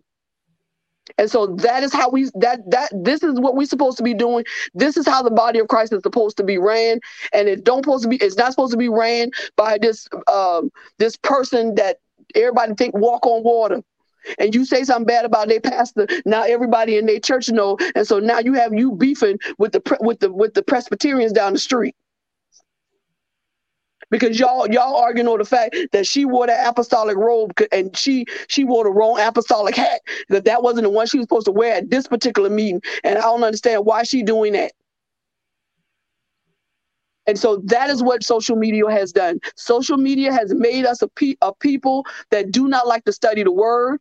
We don't like to read the Bible. And everything that comes across that pulpit to some people is law. And you refuse to read this book by yourself. So you can keep Googling all you want to, but I bet you this people who don't read the Bible put stuff on Google. that, that's it. That was that was my tidbit for today. That's that's it. If you don't remember nothing else I say, boogers who don't read the Bible put stuff on Google and have no idea what about Jesus. And now they talking about they know that Jesus was married to Mary. And what? I don't understand. I can't. I'm done. I can't. I, I, I don't. I don't know what to say about. I don't know. And uh, uh Pastor, um, I what's y'all last name? Is it Page? Page, yes. Pastor Page and Pastor uh, Myron. I, I, I apologize. I, I just I, I I apologize. And and next time we get on here, I'll let y'all talk to Barbara. But Bobby, the truck driver, I, I don't have no control over sis. I'm sorry. And I, and, and if I come visit y'all church, I'll sit in the back. I'm done. You ain't got to sit You back. ain't got to sit in the back. front and center. I almost huffed and bucked over here. I'm saying. I was like, oh. She said, sit in the back. Oh my gosh. Oh my God. Man, you know what? Bobby, I you know what you know I got the utmost respect for you for real. And you know, I think that I'm gonna say this and I'm just gonna be very frank. There there is a connect a, a connection, however, a disconnection between the pulpit and the pews. And that rift has to be repaired somehow. And it's not, and I'm gonna say this: it's not just incumbent upon the pulpit; it's also incumbent upon the pew too, because they both, because we all have to come together to figure out what that issue is, and work around, find a solution to solve it. So, I mean, even with that, I mean, there has to be a level of, okay, this is the issue right here. Let's talk about this issue. Let's stamp it out and let's make sure that this issue doesn't rise again. Or if it does rise again, now we have a surefire plan to elim- to either reduce, well, to mitigate it or to eliminate it altogether. But it is incumbent upon both, and, and I'm and I'm gonna say this just to be very transparent, not to say be transparent, but to be. I'm gonna say this because I look at apostles, pastors, reverends, bishops, and anyone else who is in authority in a church. The same way I look at anybody else as a human being, because they're human beings first. And I and I look at I look at them from the human aspect because they're not they're not this supernatural person that that has these supernatural powers. No, they're they've been chosen to lead a to lead a church on by by God by God's decree. But at the but at the same but at the same instance, they are human beings first, and I look at the human aspect before I look at anything else. Most most definitely most will most definitely give respect and honor to the to the office that you that's held, but I look at the human being first because the human being is the one that's going through that may be going through something like depression or all this other stuff because let's just, let's just put it out there. Our our leaders feel that our leaders feel the same things that we feel. They feel they get down they get sad they get depressed. Sometimes sometimes sometimes they may they may become suicidal and things and other things of that nature. And and i think that's one of the one of the things where the disconnect comes from because they don't we don't look at our leaders from the human aspect. And if we can't see our leaders from the human aspect then we'll be we'll all will always be disconnected when it comes to interacting with them or talking to them or even you know trying to hold a simple conversation with them. You, we have to we we as laypersons and we as people in the pews even other people in offices such as ministers and deacons we all have to look at each other from the human aspect and if we can't look at each other from the human aspect then i think we do each other as not only as congregants of a church but also as leaders in a church body, we do each other a disservice, a grand disservice when we don't do that. I mean, that's just how that's just my kind of that's kind of like my two cents on that. But I feel that saying that is important because we all go through our issues as human beings.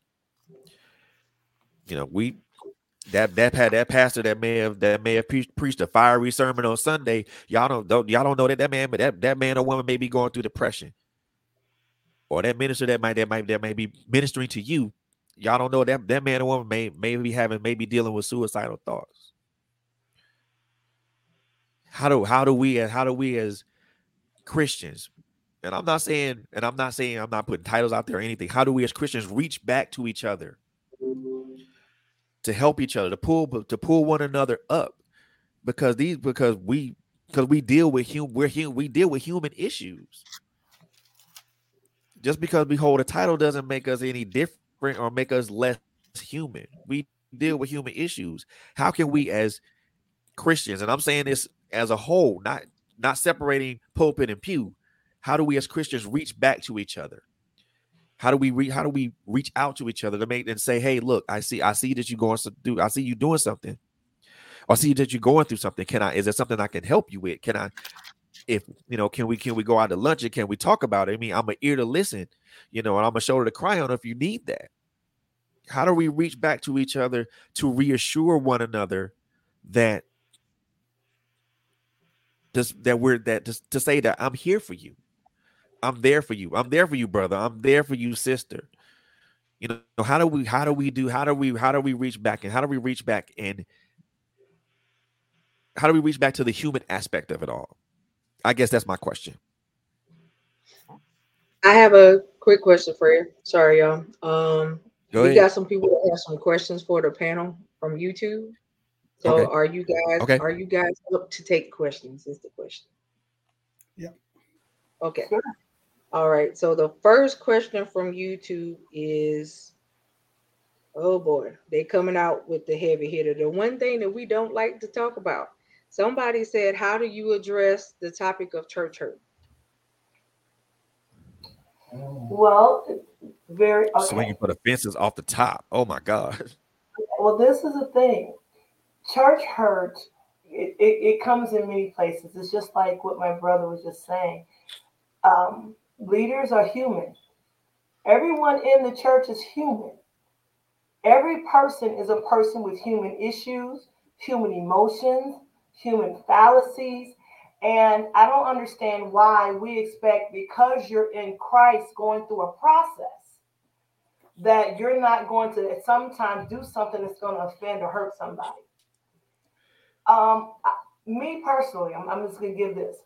Growing up, my sister was a straight A student, right? I was not. So my mama would always talk about how great my sister is, and it, and it used to hurt me because it would make me feel diminished. But I didn't divorce myself from my family because I was hurt as a child. I recognize my mom is human, doing the best she can in this walk. And in the body of Christ, we need to understand we're all people in this walk doing the best we can. And God is working on all of us to both will and do according to his good pleasure. Now, I have to have patience for your process, and you need to have patience for other people's process. And if somebody hurts you, just like you go to your mama, your sister, your friend, or whoever else you love, you go and you tell them that, listen, when you said this, it hurt me. And give them the opportunity to humble themselves, apologize, and get it right and, and repair the relationship. If we think that being around a bunch of people that we're never going to be hurt, we are highly deluding ourselves because people are people. And you're more likely to get hurt actually inside a church because you got a whole lot of hurt people coming to get healing and find direction. Hurt people, a lot of times, will hurt people. I cannot tell you That's the right. number of times people have said reckless stuff that hurt me, but then I had to lean upon God to give me direction to see them in another way of where they're coming from, and then allow the work and the love of God to operate in me to be long suffering and patient with those people. It's not just the leader's jobs to be long suffering and patient. All of us have, have been given Holy Spirit. The fruit of that spirit is love, patience, faith, long suffering, kindness. All, all of us have the same mandate to love. Love is patient, love is kind.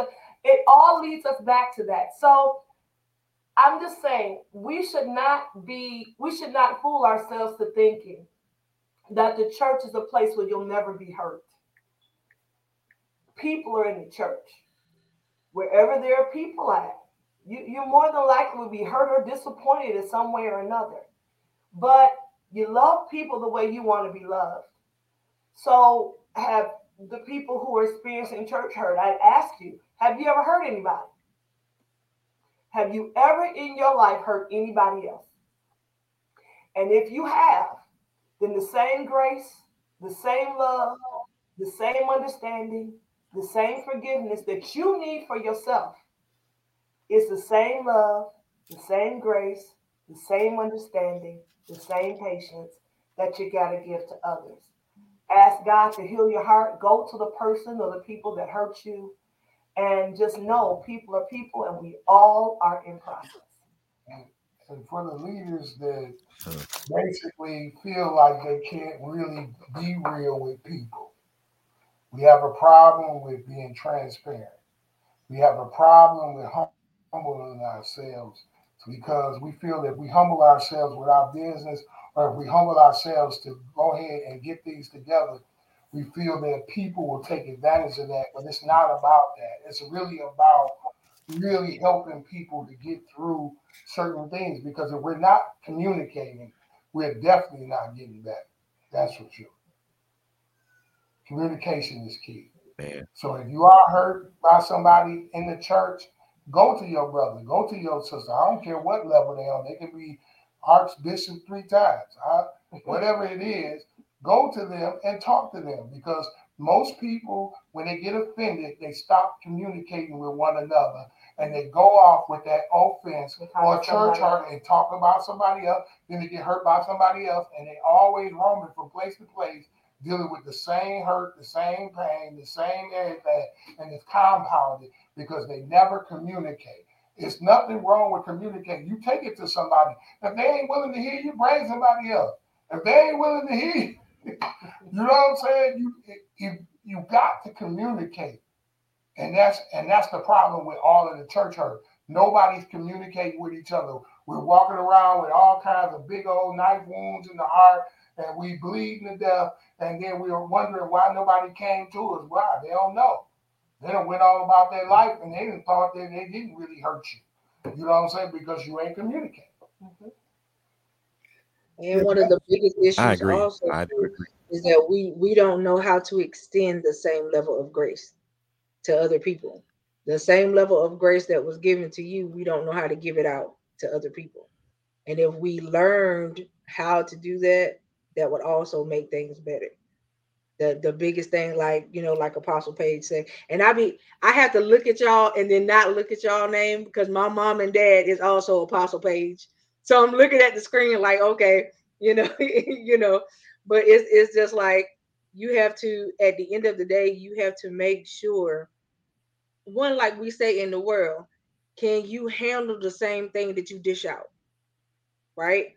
We we we, we say that can you handle the same thing that you dish out? And half of the time, the answer is no, because you can't handle the same way if you treated people rawly all the time. If somebody came to you with rawness, you would feel like they were perturbably rude to you.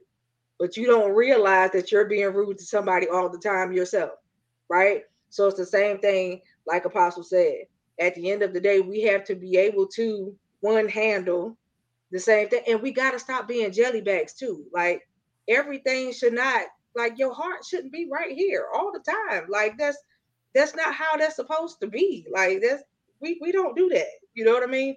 You got to get some type of thick skin because if you don't, how are you going to function in the world, period? Not just in the kingdom, but how you going to function in the world as a whole if everything that comes to you makes you cringe or you, you, oh, okay, well, you done hurt me here. Now you done got hurt over here. You got hurt spots everywhere.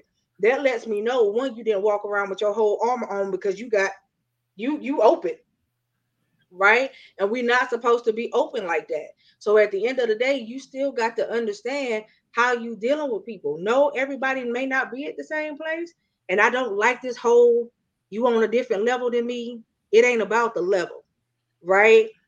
Everybody may not be the same place, but you have to deal with people right where they are. It's more unchurched people than church people. And then even with some of the church people in the church, they need to be retaught themselves. So it's still like a whole 360 around the board. You got some saved folks that need to go and rededicate that won't. And it, it's a whole lot. If you got to talk about like the body as a whole, again, like I said, this topic is so broad, it can never be dealt with all in one time, right? You would have to talk about it and then talk and stack the different parts of what this is about on top of each other in order to get all of this out and deal with it in the fashion that it should be dealt with. But I commend you for bringing it to the table like you did. And I'm glad that you you got over the nervousness and you did it. So yes. I appreciate you, bro. And that's you have to understand that if that's what God told you to do, that's what he told you to do. So think about what would have happened if you would have been disobedient. And that, that's another thing. God tells us to do stuff and we disobedient to what he say, and then we wonder why there's a delay. There's a delay because you was disobedient. You didn't do what you was told. So it, it's so much that has to go across the board because there's so many different types of leaders just right here on this one pattern. I don't, you can't say that yep. you don't view people the same way. I honor you in your respectful places. And as a leader, I'm glad that you are that. You answered the call. Now that you answered the call, I expect you to walk in your call. That's it. Yeah, you you are a person before that, but because you chose to answer the call, you now have a demandant on your life, and you have a demandant on the call. Now you have made a covenant, and if you break that covenant, that covenant by not doing what you were called to do, now you are putting a covenant curse on yourself and you don't even realize that's what you're doing. Because when you made that vow, you answered the call, you made a vow. So at the end of the day, what are you doing to honor your vow as a leader? Are you doing what you're supposed to do? I hope so. I hope that's all you can say is I hope so because you don't know what other people are doing. If your life the way it is right now on this screen is not the same way behind closed doors. That's something that you have to deal with. And I want to say this really quickly. Um, as believers, I think all of us can agree that it is God who causes us to change. No person right. can change another person's heart. So God Himself is working, Himself is working in us to both will and do according to his good pleasure. God said he's not going to stop until he finished the work he began in each and every one of us. What that says is there's a process that God is working in each and every one of us to get us to where he purposes for us to be. With that said, that means that everybody is in process. God is doing that process, so, who are we to judge anybody else's process when it's God that's doing it? We have to be patient and love whoever, wherever they are in the process, be it a leader, a usher, a cook, a child, whoever. When they've accepted Jesus Christ as their Lord and Savior, He then begins to work in them to both will and do according to his good pleasure, not our good pleasure. His good pleasure. He knows the plans he has for each and every one of us. And he's working those plans out. So we have to get out of the mindset of looking at everybody else's process and judging them where they are in their process because their process don't look like our process. Exactly. Exactly. The one thing that, I, that you mentioned, Apostle, is that we we honestly, and this is just something I just I observe from myself as well as others. I don't think we give ourselves and others enough grace. We don't give each other, we don't, first of all, we don't give ourselves enough grace We don't. to, You're be- absolutely to right. acknowledge who we are as, as first of all as a Christian, but also as a human being. And we sure don't give in, give another person enough grace, especially if they wronged us. You know, we should be we should be great. We should be able to give that grace to that person. Hey, I know. Look, I know I hurt you. I mean, can but can can you forgive me for hurting you? You know, and leave it leave it where it is. The one thing that I one thing I've learned in this whole process, not just this conversation, but also in my life personally, that forgiveness ain't for the person that wronged me, it's for me, the person that was wronged. It's not for the transgressor, it's for the transgressed. And it's not incumbent upon, you know, whether or not that person accepts that, that forgiveness. If you tell that person that you, that hey, can or if you say I forgive you, or if you ask that person, can you forgive me for what I've done to you, and they choose not to, that's their choice.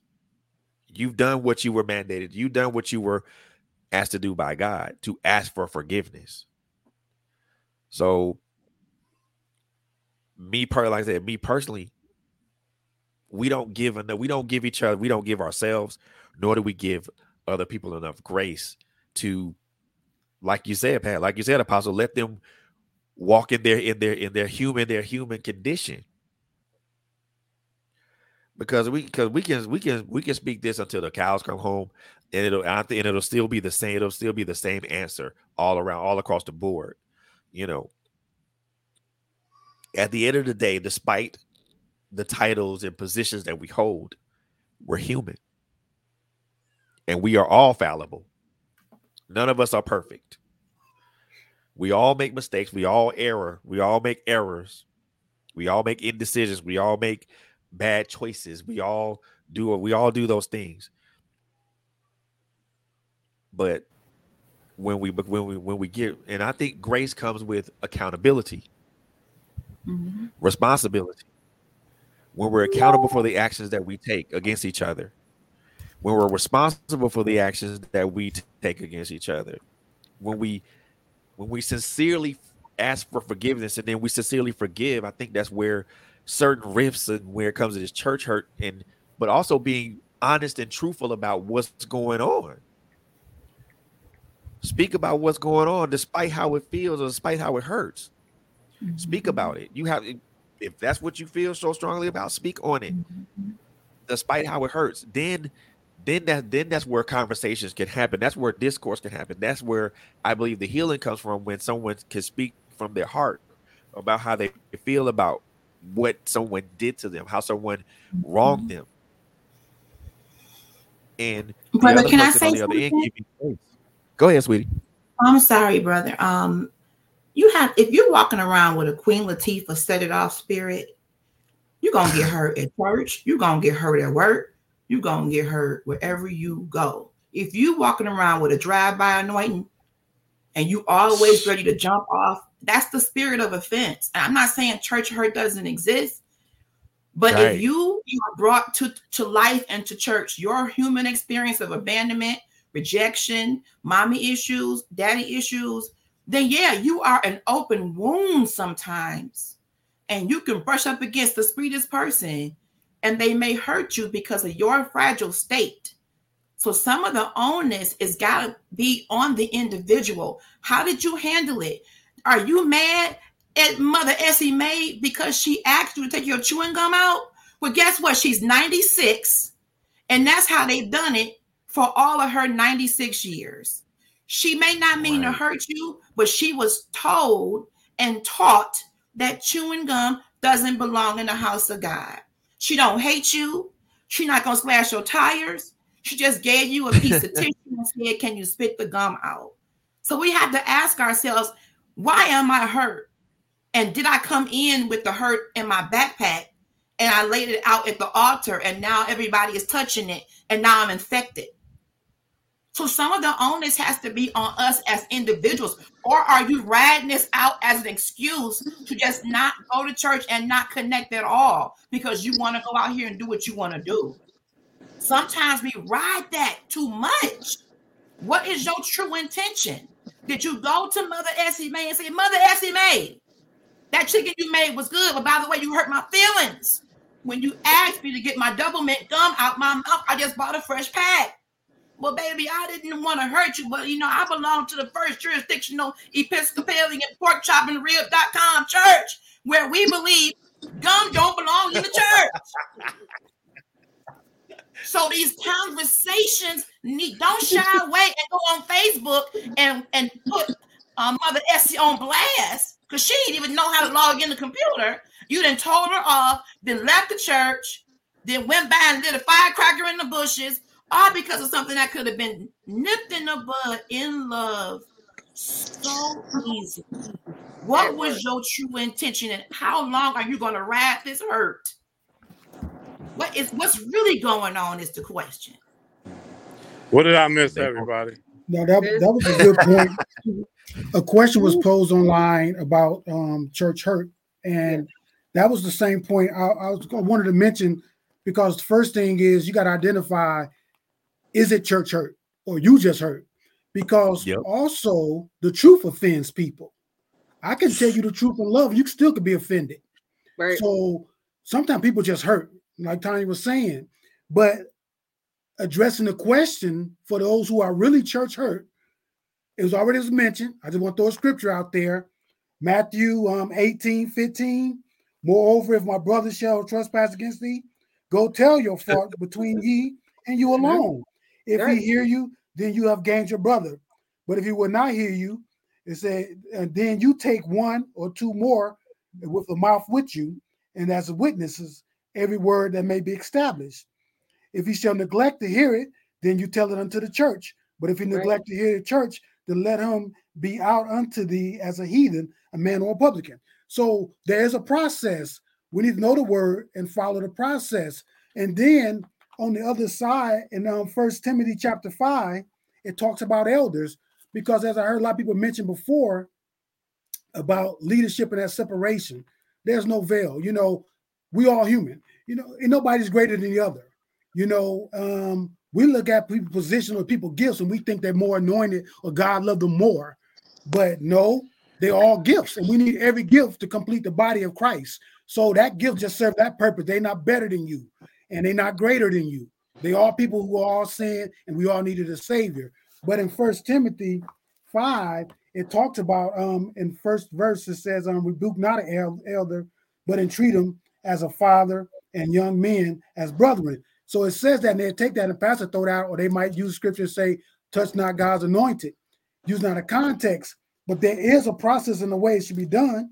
Um, and it tells them that um that um let the elder rule well, you know, but but they also have to, just reading down further in it, it said against the elders, verse 19, receive not accusations, but before two or three witnesses. So even an elder, if they're wrong, you still bring it to their attention and they need to be held accountable because they just like anybody else.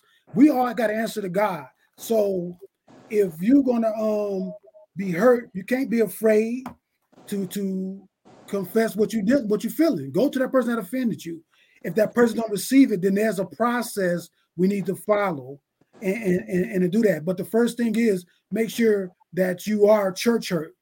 And my last point on this church hurt, and Tom, you kind of pointed on this too, because what I always say when somebody get mad or hurt at a single church or by someone in the church, they run from God.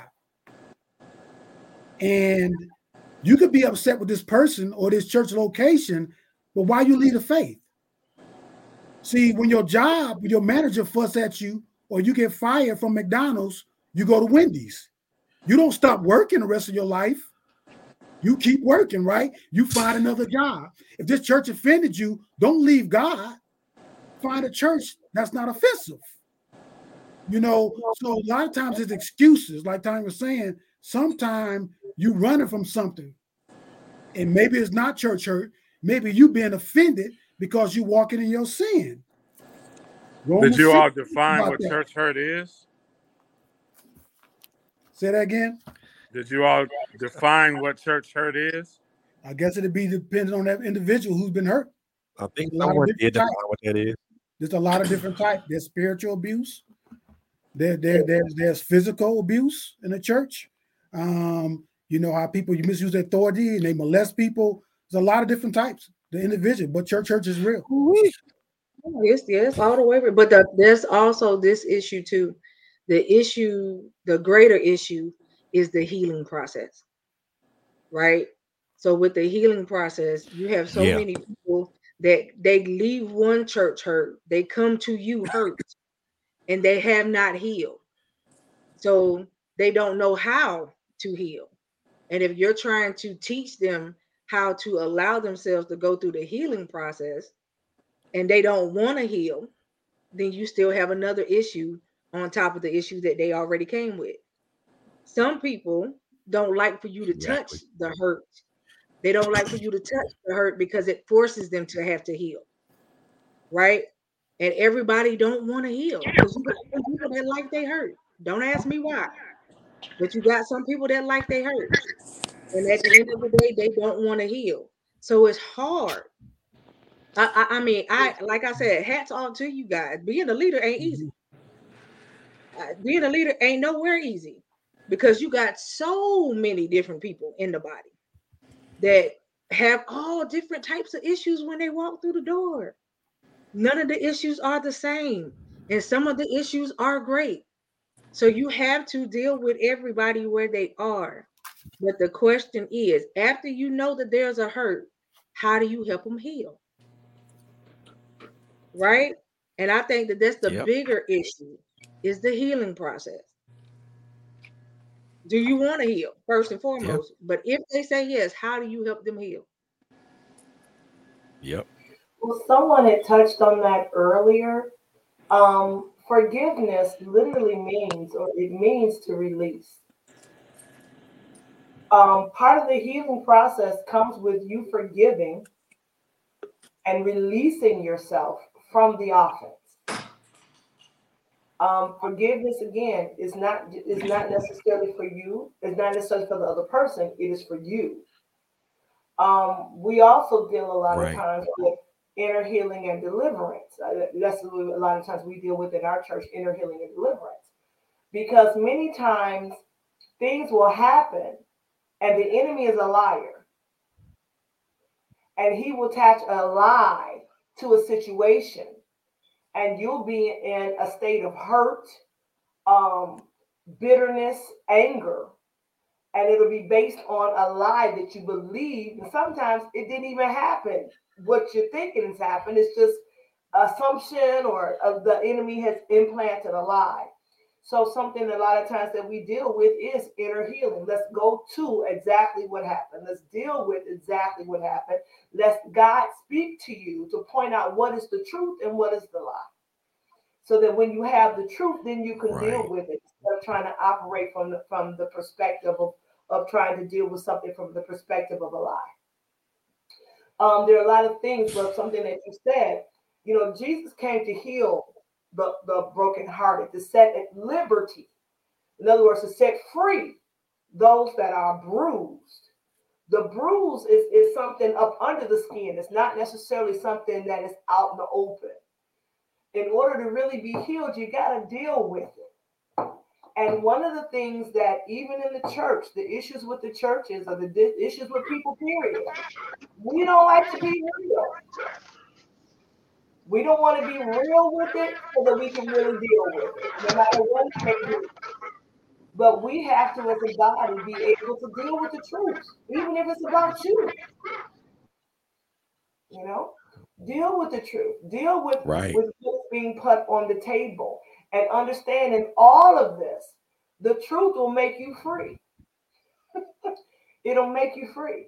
So we we can we cannot continue to run from truth, uh, run from people's hurt, run from people's offenses, shut people down if they got something to say, shut people down, set them to the side, don't let them talk. That it's not you're not going to have free people.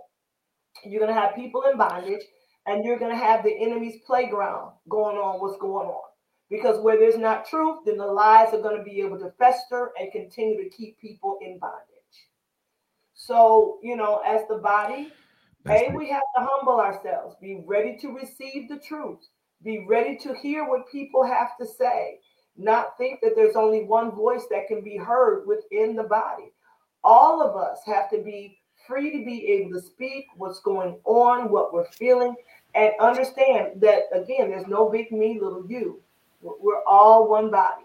Uh, someone was saying earlier, and I'm, I'm a hush real quick. You know, you have the fivefold ministry. You know, we spoke about it before, and it and it is that he says it's a gift. It's, it's given by Christ, and it's for the edification of the saints, so that they can mature and grow up and be able to do the work of the body till we mature into like a perfect man. Um, it, it is for the growing up of, of, of the church, and all of us are in process. All of us. And I like my brother's T-shirt, um, Pastor Edwards, "Trust the process." We actually had a T-shirt that said that too. Have faith, trust the process. If you know, we, we just have to trust the process that we're all going through, and and understand that we have to be patient with one another. And again, how do you deal with hurt? You can't really deal with hurt until you see the hurt, till you address the hurt, and apply the truth to the hurt and then allow it to be. That's right. Hey, absolutely. Absolutely. Cocoa, we got another question? Yes. Yes. Right. One last question. One last question for the well, this is not necessarily a question. It's actually a comment. Um, and the individual they said first of all they're saying hello for hello from Cairo, Egypt. So hello. I, I hope that you have enjoyed everything thus far. They said they want to say thank you for you bringing this topic to the forefront. Um, they said that this is one of the issues that caused them to actually leave the church. They stayed out of the church 14 years before they decided to go back.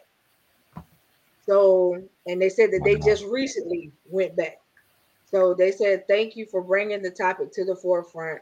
They said they plan to continue watching if, if we can keep bringing topics like this. But they wanted to say thank you to the pages um, for what they said. They said because for them, they feel like um, one of the biggest issues is the way you treat people. And they said that's what made them leave the body. So now I want to say I want to say congratulations and welcome back to the body. Um, at the same time, I pray that you get everything that you need to get, but more so, it's about your personal relationship with God more than it is you worrying about who's inside the church. So I do want to say that to you. I just want to do. I say welcome back. It's like a happy birthday thing for me. So I want to say welcome back um, and, and, and, and thank you for watching us, Cairo, Egypt. Y'all, we hit Egypt tonight. So congratulations, Fred. Um, Oh, yes, so- yes, indeed. right. So that was the last, that was the last yeah. thing right there. Yeah. Whew. So all I'm gonna say is uh, just first and first and foremost, as we as we wrap as we wrap this this this part up, I want to say thank you to Apostle Jonathan and Stephanie Page, um, Pastor Myron Bulger, Pastor Moe Edwards, um, and my team, uh, Coach Fee, um, LHG, and Cocoa Fenton, as well as by as well as Barbara Melvin. For first of all, just you guys made this possible. Number one, engaging in this converse in this conversation. So I want to. So first off, my hats go. My hats off to you guys because you guys engage. You guys, you, Lord God, you. I'm. I don't think. I don't think I'm gonna go to sleep till late. I don't think I'm gonna go to sleep till six o'clock this morning tomorrow morning because what you guys have said, what you the conversation that we've had, I'm like I'm on I'm on so much of a emotional and spiritual high right now. It's it's ridiculous. So I'm gonna say that to you guys, but I, I want to just thank you guys number one for being for your candor, your transparency, and your ability to just kind of just speak about a topic that we that no one wants to talk about. And I thank you guys for that. You know, you guys, I really do thank you guys so much from the bottom of my heart. I appreciate it so much. And my brother uh, and my sisters out there, I like I like to um, apologize. Latanya um, is a good friend of mine, and she invited me. And I'm I'm never like this. I usually I'll just um, say I can't make it because I was actually at work and I was kind of unprofessional to be moving around and coming back and forth in. But I just I didn't want to miss it. But uh, next time I'll be stationary, man. So I, I just thank all of you um, for the, the words that you gave, and um, please excuse me. Thank you, Pastor Moe. You're you're good, Pastor Moe. My my question to all of you. Um, I got four other tenants I want to talk about. Would you guys be willing to do like a round two, around three, and around four? Yes, sir. Yep, we could do that. Because it's, it's a lot. It's a lot more than packed than just this. Sure Than just this one tenant we just talked about. It's way Can more I than touch on that, that church hurt just for two seconds? Yeah. Um, one thing that I'd like to say, I, I like I said, I didn't get everything that everybody said, but one thing that really that I've learned confuses people, espe- especially from us as preachers, is we preach that the church is a hospital, right? And and when people get hurt, they kind of confused. Like, wait a minute, I came, you know, out of the world and off the streets to get away from certain things, but then I come into the church and sometimes I experience the same thing.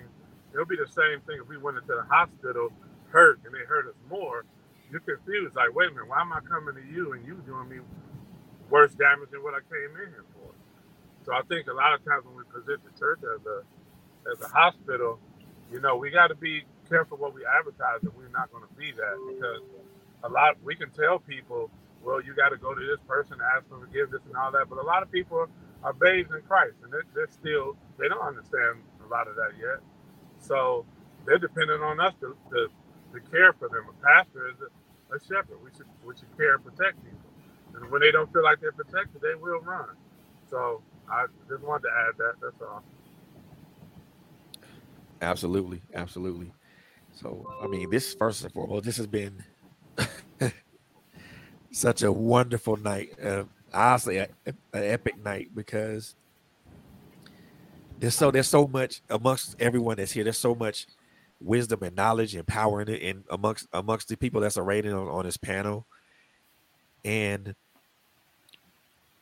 I I want I want to be able to keep I want to be able to keep this conversation going. Um, because it's so because the the one thing we just talked about really just scratches the surface of the other four that I read that I that I got that I wrote that I wrote that I written down, and I want to be able to continue to have these conversations because this is first of all this is a conversation that needs to happen.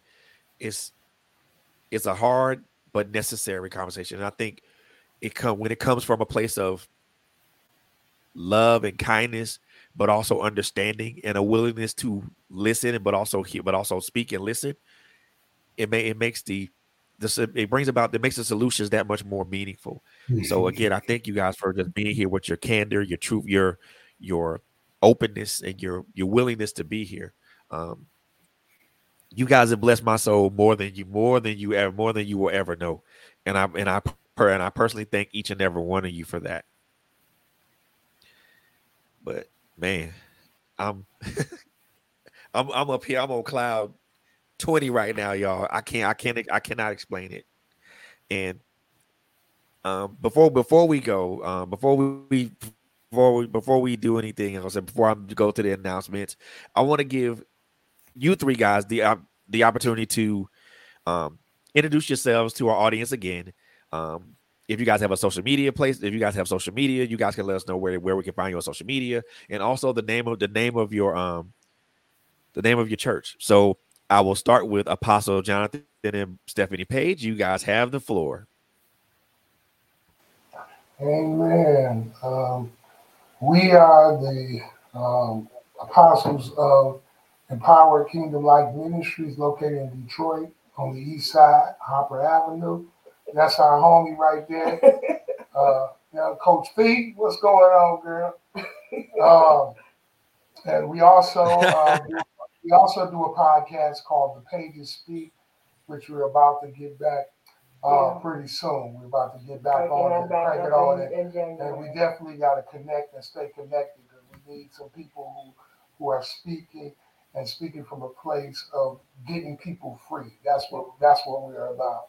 And um, our social media is um, Empowered Kingdom Life Ministries on Facebook. Um, also, the Pages Speak on Facebook. Um, you can also find the Pages Speak on YouTube. Um, I have a book if anybody's interested in it. It's called Gracefully Losing My Religion. You can find it on Amazon. It's, really, it's not even that expensive right now. Can Um, you please take a picture of the cover and send it so we can get it? Absolutely, you. absolutely. Is gracefully losing um, my religion, and I, I touch on a lot of different subjects um, of things that are going on inside the church, and basically coming into a place of um, relationship and understanding of who we are to be. It's called Gracefully Losing My Religion: A Journey to Love, a journey into love without limits. Um, because that that's where we're supposed to have that unlimited love. That's that's the nature of Christ. So again, you can find us on Facebook. You can even reach out to us personally. Joe Nathan, uh, his name is Joe Nathan, by the way. Joe Nathan Page and Stephanie Page. You know, we're very accessible. So you know, you message us, we'll, we'll talk to you. You know, it's personal phone numbers on our flyers. You know, we we, Yes. we just reachable like that. Um, we, we don't shut ourselves off um, unless God tells us to. If God tells us to shut the door, we'll shut the door. But other than that, um, we're very open and accessible, and it's just been a pleasure being on here, just talking about these, um, the subject because it needs to be talked about. We need to get to the point where we uncover the issues so that we can deal with them. Again, you got to be real with it to mm-hmm. deal with it. If you're not real with the issues, you're not going to deal with the issues, and you're going to continue to have the issues. So if we, as a body of Christ, want to be healed, want to be whole, we got to talk about stuff and be willing to talk about things without offense and without fear. God didn't give us a spirit of fear, so we ain't we ain't never scared. And, see, Coach P will tell you, we ain't never scared. We ain't scared about nothing. We My ain't of people. gonna talk about it, we gonna talk about it. You wanna get real with it, we gonna get real with it. We don't run from anything, anyone, or any subject. So Well, I want to say congratulations on the book, but I do have a question. yeah. So, Co- Coach P and, and LHG can tell you if I ask you a question, it's, it's because I just, you know, while you talk, I'm listening at the same time. But um, I don't know why while you was talking about your first book, right? Is this your first book? Yeah. Okay, so I heard like while you were talking that there's a series coming behind that one. So I just wanted to know. So I just, you know, I, that, that's me. I listen. I, I listen very well. So I, I don't speak unless I unless he tells me to say something. So at the end of the day, I want to say congratulations on the first book, Okay. and I'm waiting for the rest of them to come out. So when you get the series, please let me know. I would like an autograph copy. So that would be great. Amen. So I'm gonna just say that up front.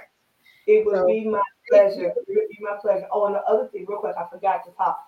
We also have a class that we offer called Walk the Kingdom, Okay. where we actually teach about walking in the kingdom, the kingdom of light, and um, to equip people to understand what the battle really is, so that we can get out of necessarily the the mindset of a divided assembly and get into the place of the governmental rule of God. So, you know, you contact the church and we'll let you know when the next class is. Okay. So Coach Fee, since I know you know them, I need you to put up all the links. Let me know when the classes are so I can let other folks know. Let us know how we can join the classes. That would be great. That's right. And then we will, y'all know how I do. I like to post it so everybody can get it. So please post it so I can send it all out so everybody can have access to it. And again, it was such a pleasure to meet you guys. Um, and and when I come to Detroit finally, Yes, indeed. when that happens, I will make sure that I pop in and say hello. Oh, you got to come in see. You a worshiper. You bring your worship with us when you get there. Uh, Coach Fee will tell you. Yes, ma'am. God, God is going to meet you. If, if God ain't there, That's we will shut the whole thing down. Hey, that's it right there. I appreciate it. So I'm looking forward to it. When I come, she'll definitely let y'all know that I'm on the way because I'm gonna enjoy myself and have fun. So um, that's that's what I like. I love to have fun in the Lord. That, that's the best party scene for me. So um, you know, again, that that right there is is something that is awesome. I'm glad that you guys have classes because there's been a lot of people asking for stuff like that, and there's not a lot of people offering it. So I appreciate you guys for that. We're gonna go straight on down the road, Pastor Myron. Hello, everybody. you, once bro. again, hey, um, once again, what Pastor Myron, Myron, um, but um, right now I'm in between churches, so just visiting. But um, my thing really is is um, kind of what kind of hit on a little bit is dealing with the fact of the body of Christ. So I'm starting my organization, One Body Christian um, Community, OBCC, where we have to start. And what I've started doing was talking to pastors to get them to the understanding of the divide we have in the body.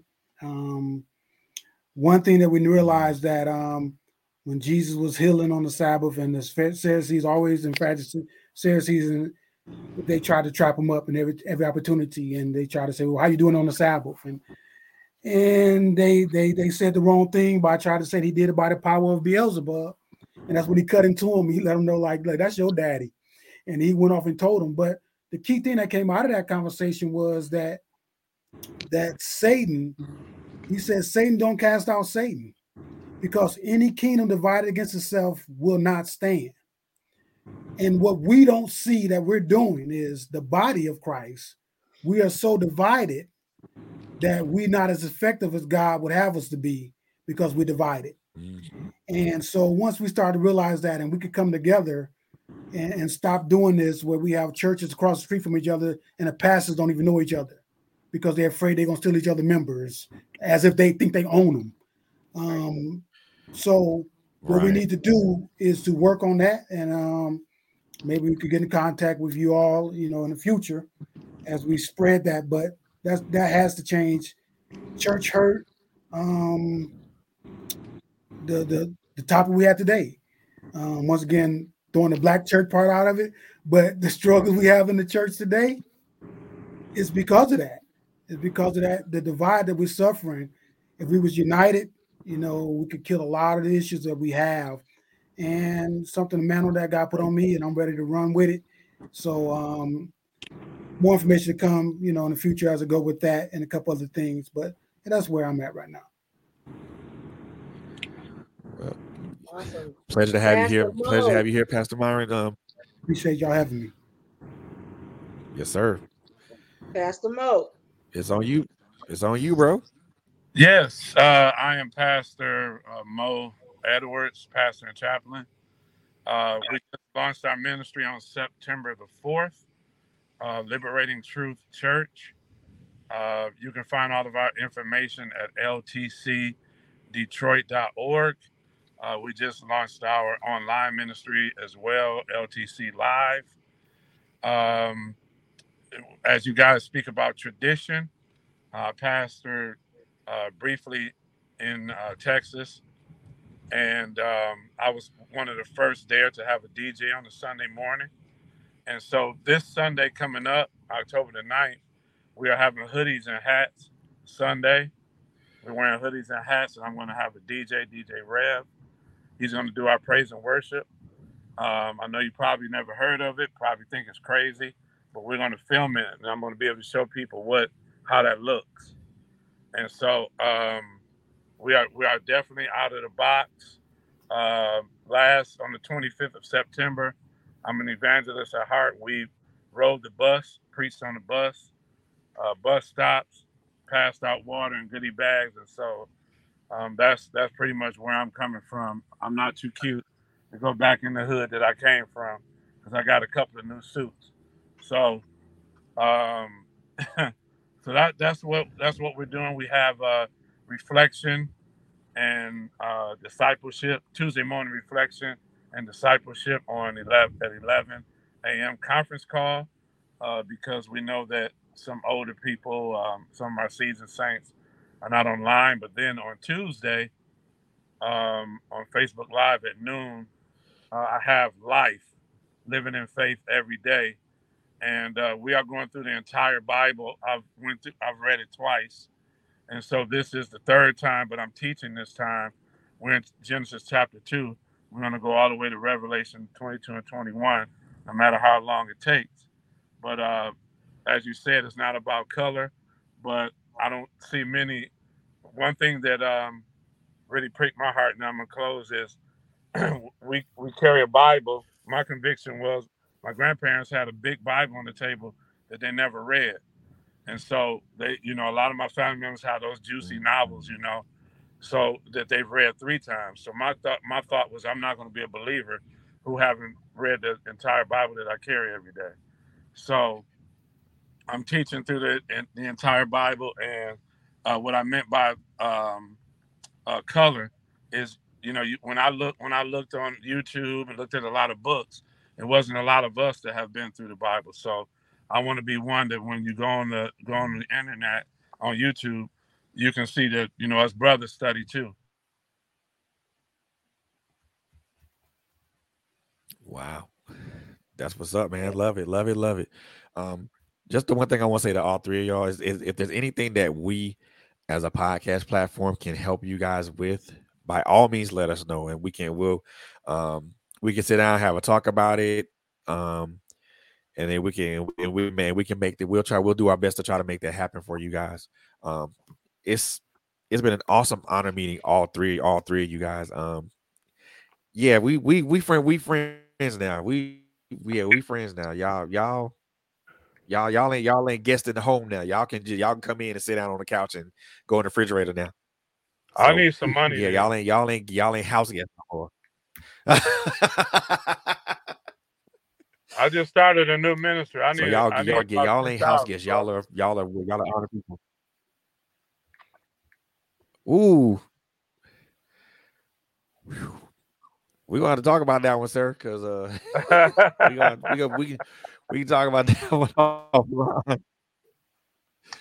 But you know, if, if there's anything you know that we can do as far as like helping you um advertise it, advertise your ministries, um, you know, here on our on our on our on our on our podcast platform by by way of a commercial or something like that, we can we'll, we can most definitely do that for you guys, or, or anything else that you guys are looking looking at, or anything else that we can do for you. So, like I said, you guys are no longer just house guests. You guys are actually Amen. You guys have the well, you get to walk in and sit on the couch and go to the refrigerator. So Amen. don't so you, that's that's what's up with that. That's what's up with you guys. That's what's up with that. So with that being said, I want to just throw throw a couple of announcements out here really quickly um, before we close. Um, first announcement is October the 13th. Is at seven o'clock, right, Cocoa? Yes, sir. Is at seven, right, Cocoa? Okay, so Yes. October thirteenth. As I be, I'm sorry, I be, I be forgetting stuff. I be forgetting stuff. October thirteenth at seven thirty. Not seven thirty. Seven, seven, right? Jesus, I just said seven thirty, didn't I? Seven. Seven o'clock. It, it is seven, right? Yes, Fred. It is seven, It right? is seven. I'm, I'm, I'm forgetful like that. So October the 13th at 7 p.m. Eastern Standard Time, we are celebrating our second year, second year anniversary as a podcast platform. We will be having whew, a lot of people going to come by and say congratulations to us, but we're also going to have someone come on. We're gonna we just gonna have a great time, y'all. Um, if you guys or if you guys want to come or want to come and just wish us happy and happy anniversary, either in the comments or you guys just want to pop in, by all means, invitation is open. Uh, we're gonna have a whole bunch of guests come on, and we're gonna we're just gonna have a great time. Also, in the, in the same in the same instance, we are go- also going to make sure that we honor a wonderful, wonderful individual, a wonderful man, um, who was a very who was a very integral part of this podcast platform, a very active member of this of our team. Um, before his before his un, before his untimely passing, um, Mr. Terrence Jackson, we are make, we're going to make sure that we give that we that we honor him as well that we honor him as well, and we're to have a we're we're going to have a great time that day that evening. Uh, um, so if you guys want to come aboard, yeah, guys want to come aboard, most definitely have the invitation. Um, just let me know if you guys want to. I will make sure that you guys get the links uh, to that to that particular episode. Um, also, this also in the same in the same week, um, I am going to be in South Carolina. I'm going to be in Spartanburg, South Carolina, because I have been nominated for the Man of the Year award. Um, this is an honor that I, first of all, did not see coming and I am very honored to just even be considered amongst such such esteemed and on uh, such esteemed company. And wow, it's, it's I'm still trying to I'm really still trying to get the get the full understanding of that uh, of that particular uh, that particular honor because I didn't I just didn't see that coming. So I will be in Spartanburg, South Carolina, um, for that. If you if for this is for our listening audience. If you guys are in the South Carolina area, um, I will drop the I will make sure that the Eventbrite link is available for you guys to purchase tickets. You also can purchase tickets at the event. If you are in the South Carolina Spartanburg area, you can come. You can most definitely come and support um, a bunch of great gentlemen and also have a great time. Um, last but most definitely not least, October 19th at um at 7 p.m. I'm, we're gonna have I'm gonna have a poetry explosion. Oh my! And I am I am so I am so hyped up and ja- and I am so hyped up about this one because poetry is something that I've dabbled in.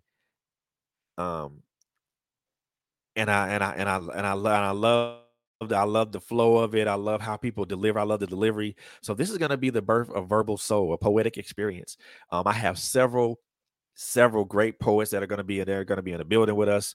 Um, and we're we're just gonna have we're just gonna be spit we're just gonna be it's gonna be verses and vibes y'all so if you you guys want to want to join us on that we'll most definitely make the zoom link available if you guys want to be in the listening audience we'll make sure that that zoom link is available to you um so you guys can listen in. And to listen to some great poets and some great some great verses some great and have some great vibes y'all. So with that being said that's all the announcements that i have. Cocoa you had do you got anything?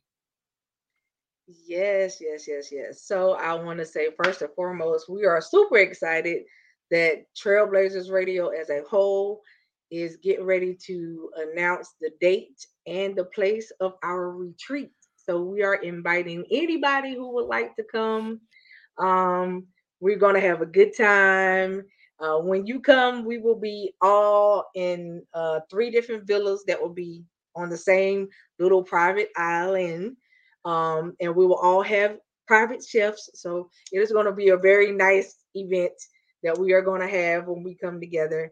And on top of that, we're to be having some good old church. So um, some of my pastor and apostle friends will be there as well. I would love for you guys to come if you can make it and join in with us and, and, and just have a good time. This is our first retreat, but the main thing is for everybody to come together and fellowship and to get to know one another on a whole different level. It's a difference when you see each other through the screen um, than it is in person because you can, I mean, you're talking about the levels of fun that I know we're going to have.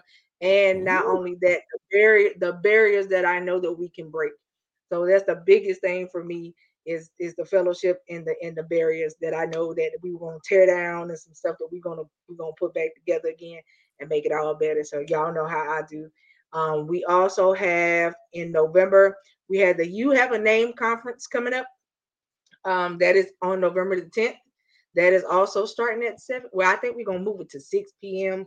just in case everybody get the flow ministry like we got last time. So we're going to make it real, real good. Ah. All right. So I think we're going to move it up to 6 instead of 7 so that if the, the folks decide that they're going to get out of their chairs and, and go to the floor to their face like we did last year, we're gonna make sure that everybody good, right? So um that is gonna be on November the 10th. Uh, again, we are taking the donations so that we can feed families for the month of the for Thanksgiving, and we are taking donations for Christmas so that we can supply families with food and maybe even some toys for the little people. Right. So either way, what we want to do is we want to feed people in the month of November and December. So we are taking donations for that. We will post up the how you can send the donations in and all of that good stuff. So that's what we're doing for November and December because we did it last year and it was so much fun being able to to help out people because I love to give back. So that is one of my my main things that I love to do. Also, we are already preparing for next year's prophetic conference. It is already underway. Um, get ready to get excited about that because I'm so super excited. Last year's conference was all this year's conference was off the chains. Last year's was off the chain too. But I promise you, next year you do not want to miss it. Um, God has already given me the title. So this year's uh, next year's conference coming up, it is going to be labor and delivery, the prophetic Ooh. conference and the midwife so session. So I hope that everybody is is ready for that because it's it's going to be a doozy. This one is going to be not only virtual but also in person. So this will be the first one in person. All the ones we've had before have been virtual. So this one will be virtual and in person. So I'm super excited. I hope we have enough space for everybody. so I'm I'm I'm excited. But um other than that, that's about it. Uh, and then y'all know that we have our shows every Monday and Thursday night at 8. That is the My Life Has Destiny podcast. And not only on our anniversary night are we having our anniversary show, but we are also welcoming our two new hosts um, at that time. So you guys will be excited about that because we are. Um, and then after that, we will announce when the new hosts will be having their shows and what time and what days. All right. So we are super excited for that. Um, and then just be prepared. As I always tell y'all, we don't have that much time left before 2023. Understand that you are still open under open heaven, right? And I need y'all to, to grasp that this is the time you got something that you need from God. This is the time to get it. You get what I'm saying? All you got to do is ask Him for it. In this season, He is telling you to open your mouth and ask Him for it. That's all you got to do is open your mouth, right? So, y'all know for the ones that have been with us uh, for the last 31 days, y'all know I just got finished teaching the prayer Jabez for 31 days, and we had an awesome time. And for those that was in it, please don't forget what you learned. All right that he is already starting to enlarge your territory. But enlarging your territory ain't just your pocket. It's your spiritual life, your spiritual walk. It's everything about you, the total man. So don't think that when somebody tells you that God is about to enlarge your territory, he's just talking about your finances because that's not just it. He's talking about your total being as a person. I would rather have my spiritual life be more on fleek than my pockets because I know my spiritual life is right, my pockets will stay right. If you catch what I'm trying to say. So, what I'm saying to you mm-hmm. is, I love it. This is what God is doing. You still have time to get the things that you need so that when your strategy is playing by God, because that's what He's doing right now. Before 2023 hits, so stuff can be set in stone for you. This is not the season for you to go into 2023 with a broken vision. You catch what I'm saying? Everybody loves to use the write the vision and make it plain. It's a wonderful scripture, but you riding around on broken visions because you never believed the vision that you wrote down the first time. You catch what I'm saying? So you gotta have a belief with the vision that you write. You got it? So y'all know how I am. My whole motto is I love y'all. The life ain't nothing you can do about it. Live every day on purpose and make it count. So y'all know this is what I say every time we have a show. But I'm serious. Live every day on purpose and make it count. All right, because you get up every day, you spend time every day, and time is the one thing that you cannot get back. So make it count. Do it purposely. Mm. You catch what I'm saying to you? So, coach, and LXG, do y'all have anything that y'all would like to say before we close it out? I just want to say thank you to Apostle Jonathan and Stephanie Page. I love you guys dearly. I'm gonna have to come around that corner one Sunday. I am literally right around the corner from their church. They are some power pack people. They love God. They are not with tradition at all. And when you guys were saying, well, who can we get? They of one of the first couples. I have another one, which they are familiar with, um, Apostle Shipman and and his wife, um, Nakia Shipman.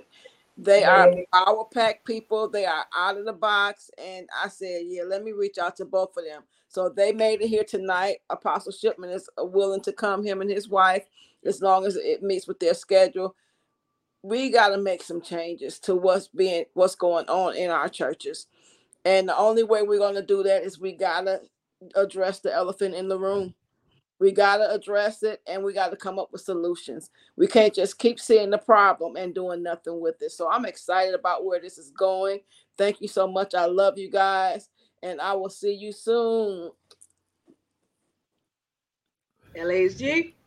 LHG, I just what you got for um, us? thank my brothers. These are my brothers. This, this is my family.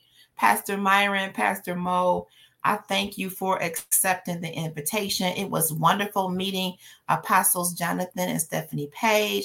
This has been uh, an extraordinary dialogue, as I knew it would be, to the founder, to the great CEO and executive operating officer of Trailblazers, Globetrotters, and Jellyfishes.com. we just, I honor you, brother, because you did it. You started it, you lit the fire this is going to be uh, a be the change you want to see type of movement.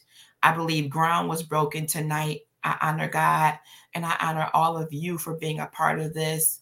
Um, you did it, brother. God did it.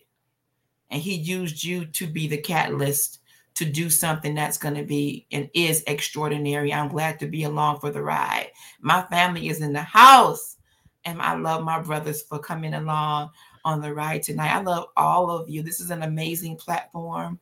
So I'm looking forward to parts one through 36.7. And Holy I will moly. be in the house. Go on with it. Wait, I need to say Oh, one that's more. what I'm saying. Y'all know this is Detroit deep, right? Did, did y'all catch that? We got the music, we got the pastors, the preachers, we got it all. Y'all better come West Side, Westland. Oh my God. West Ye soy. I mean, It y'all is made it awesome. It, it has been a major pleasure. So we we so enjoy you guys and thank you all for accepting the assignment, even at short notice, and coming on. So we we are so appreciative of it. But we are looking forward to to part two and all the other rounds that may follow after that. So we are looking forward to it. You guys will definitely know.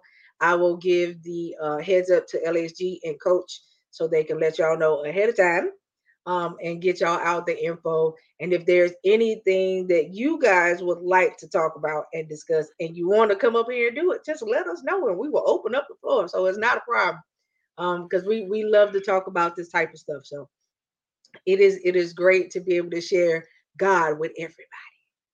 So we we That's love it. it. Go ahead, Fred. That's it. That's it. In Get a closing, benediction. so, oh, it's gonna be more than benediction.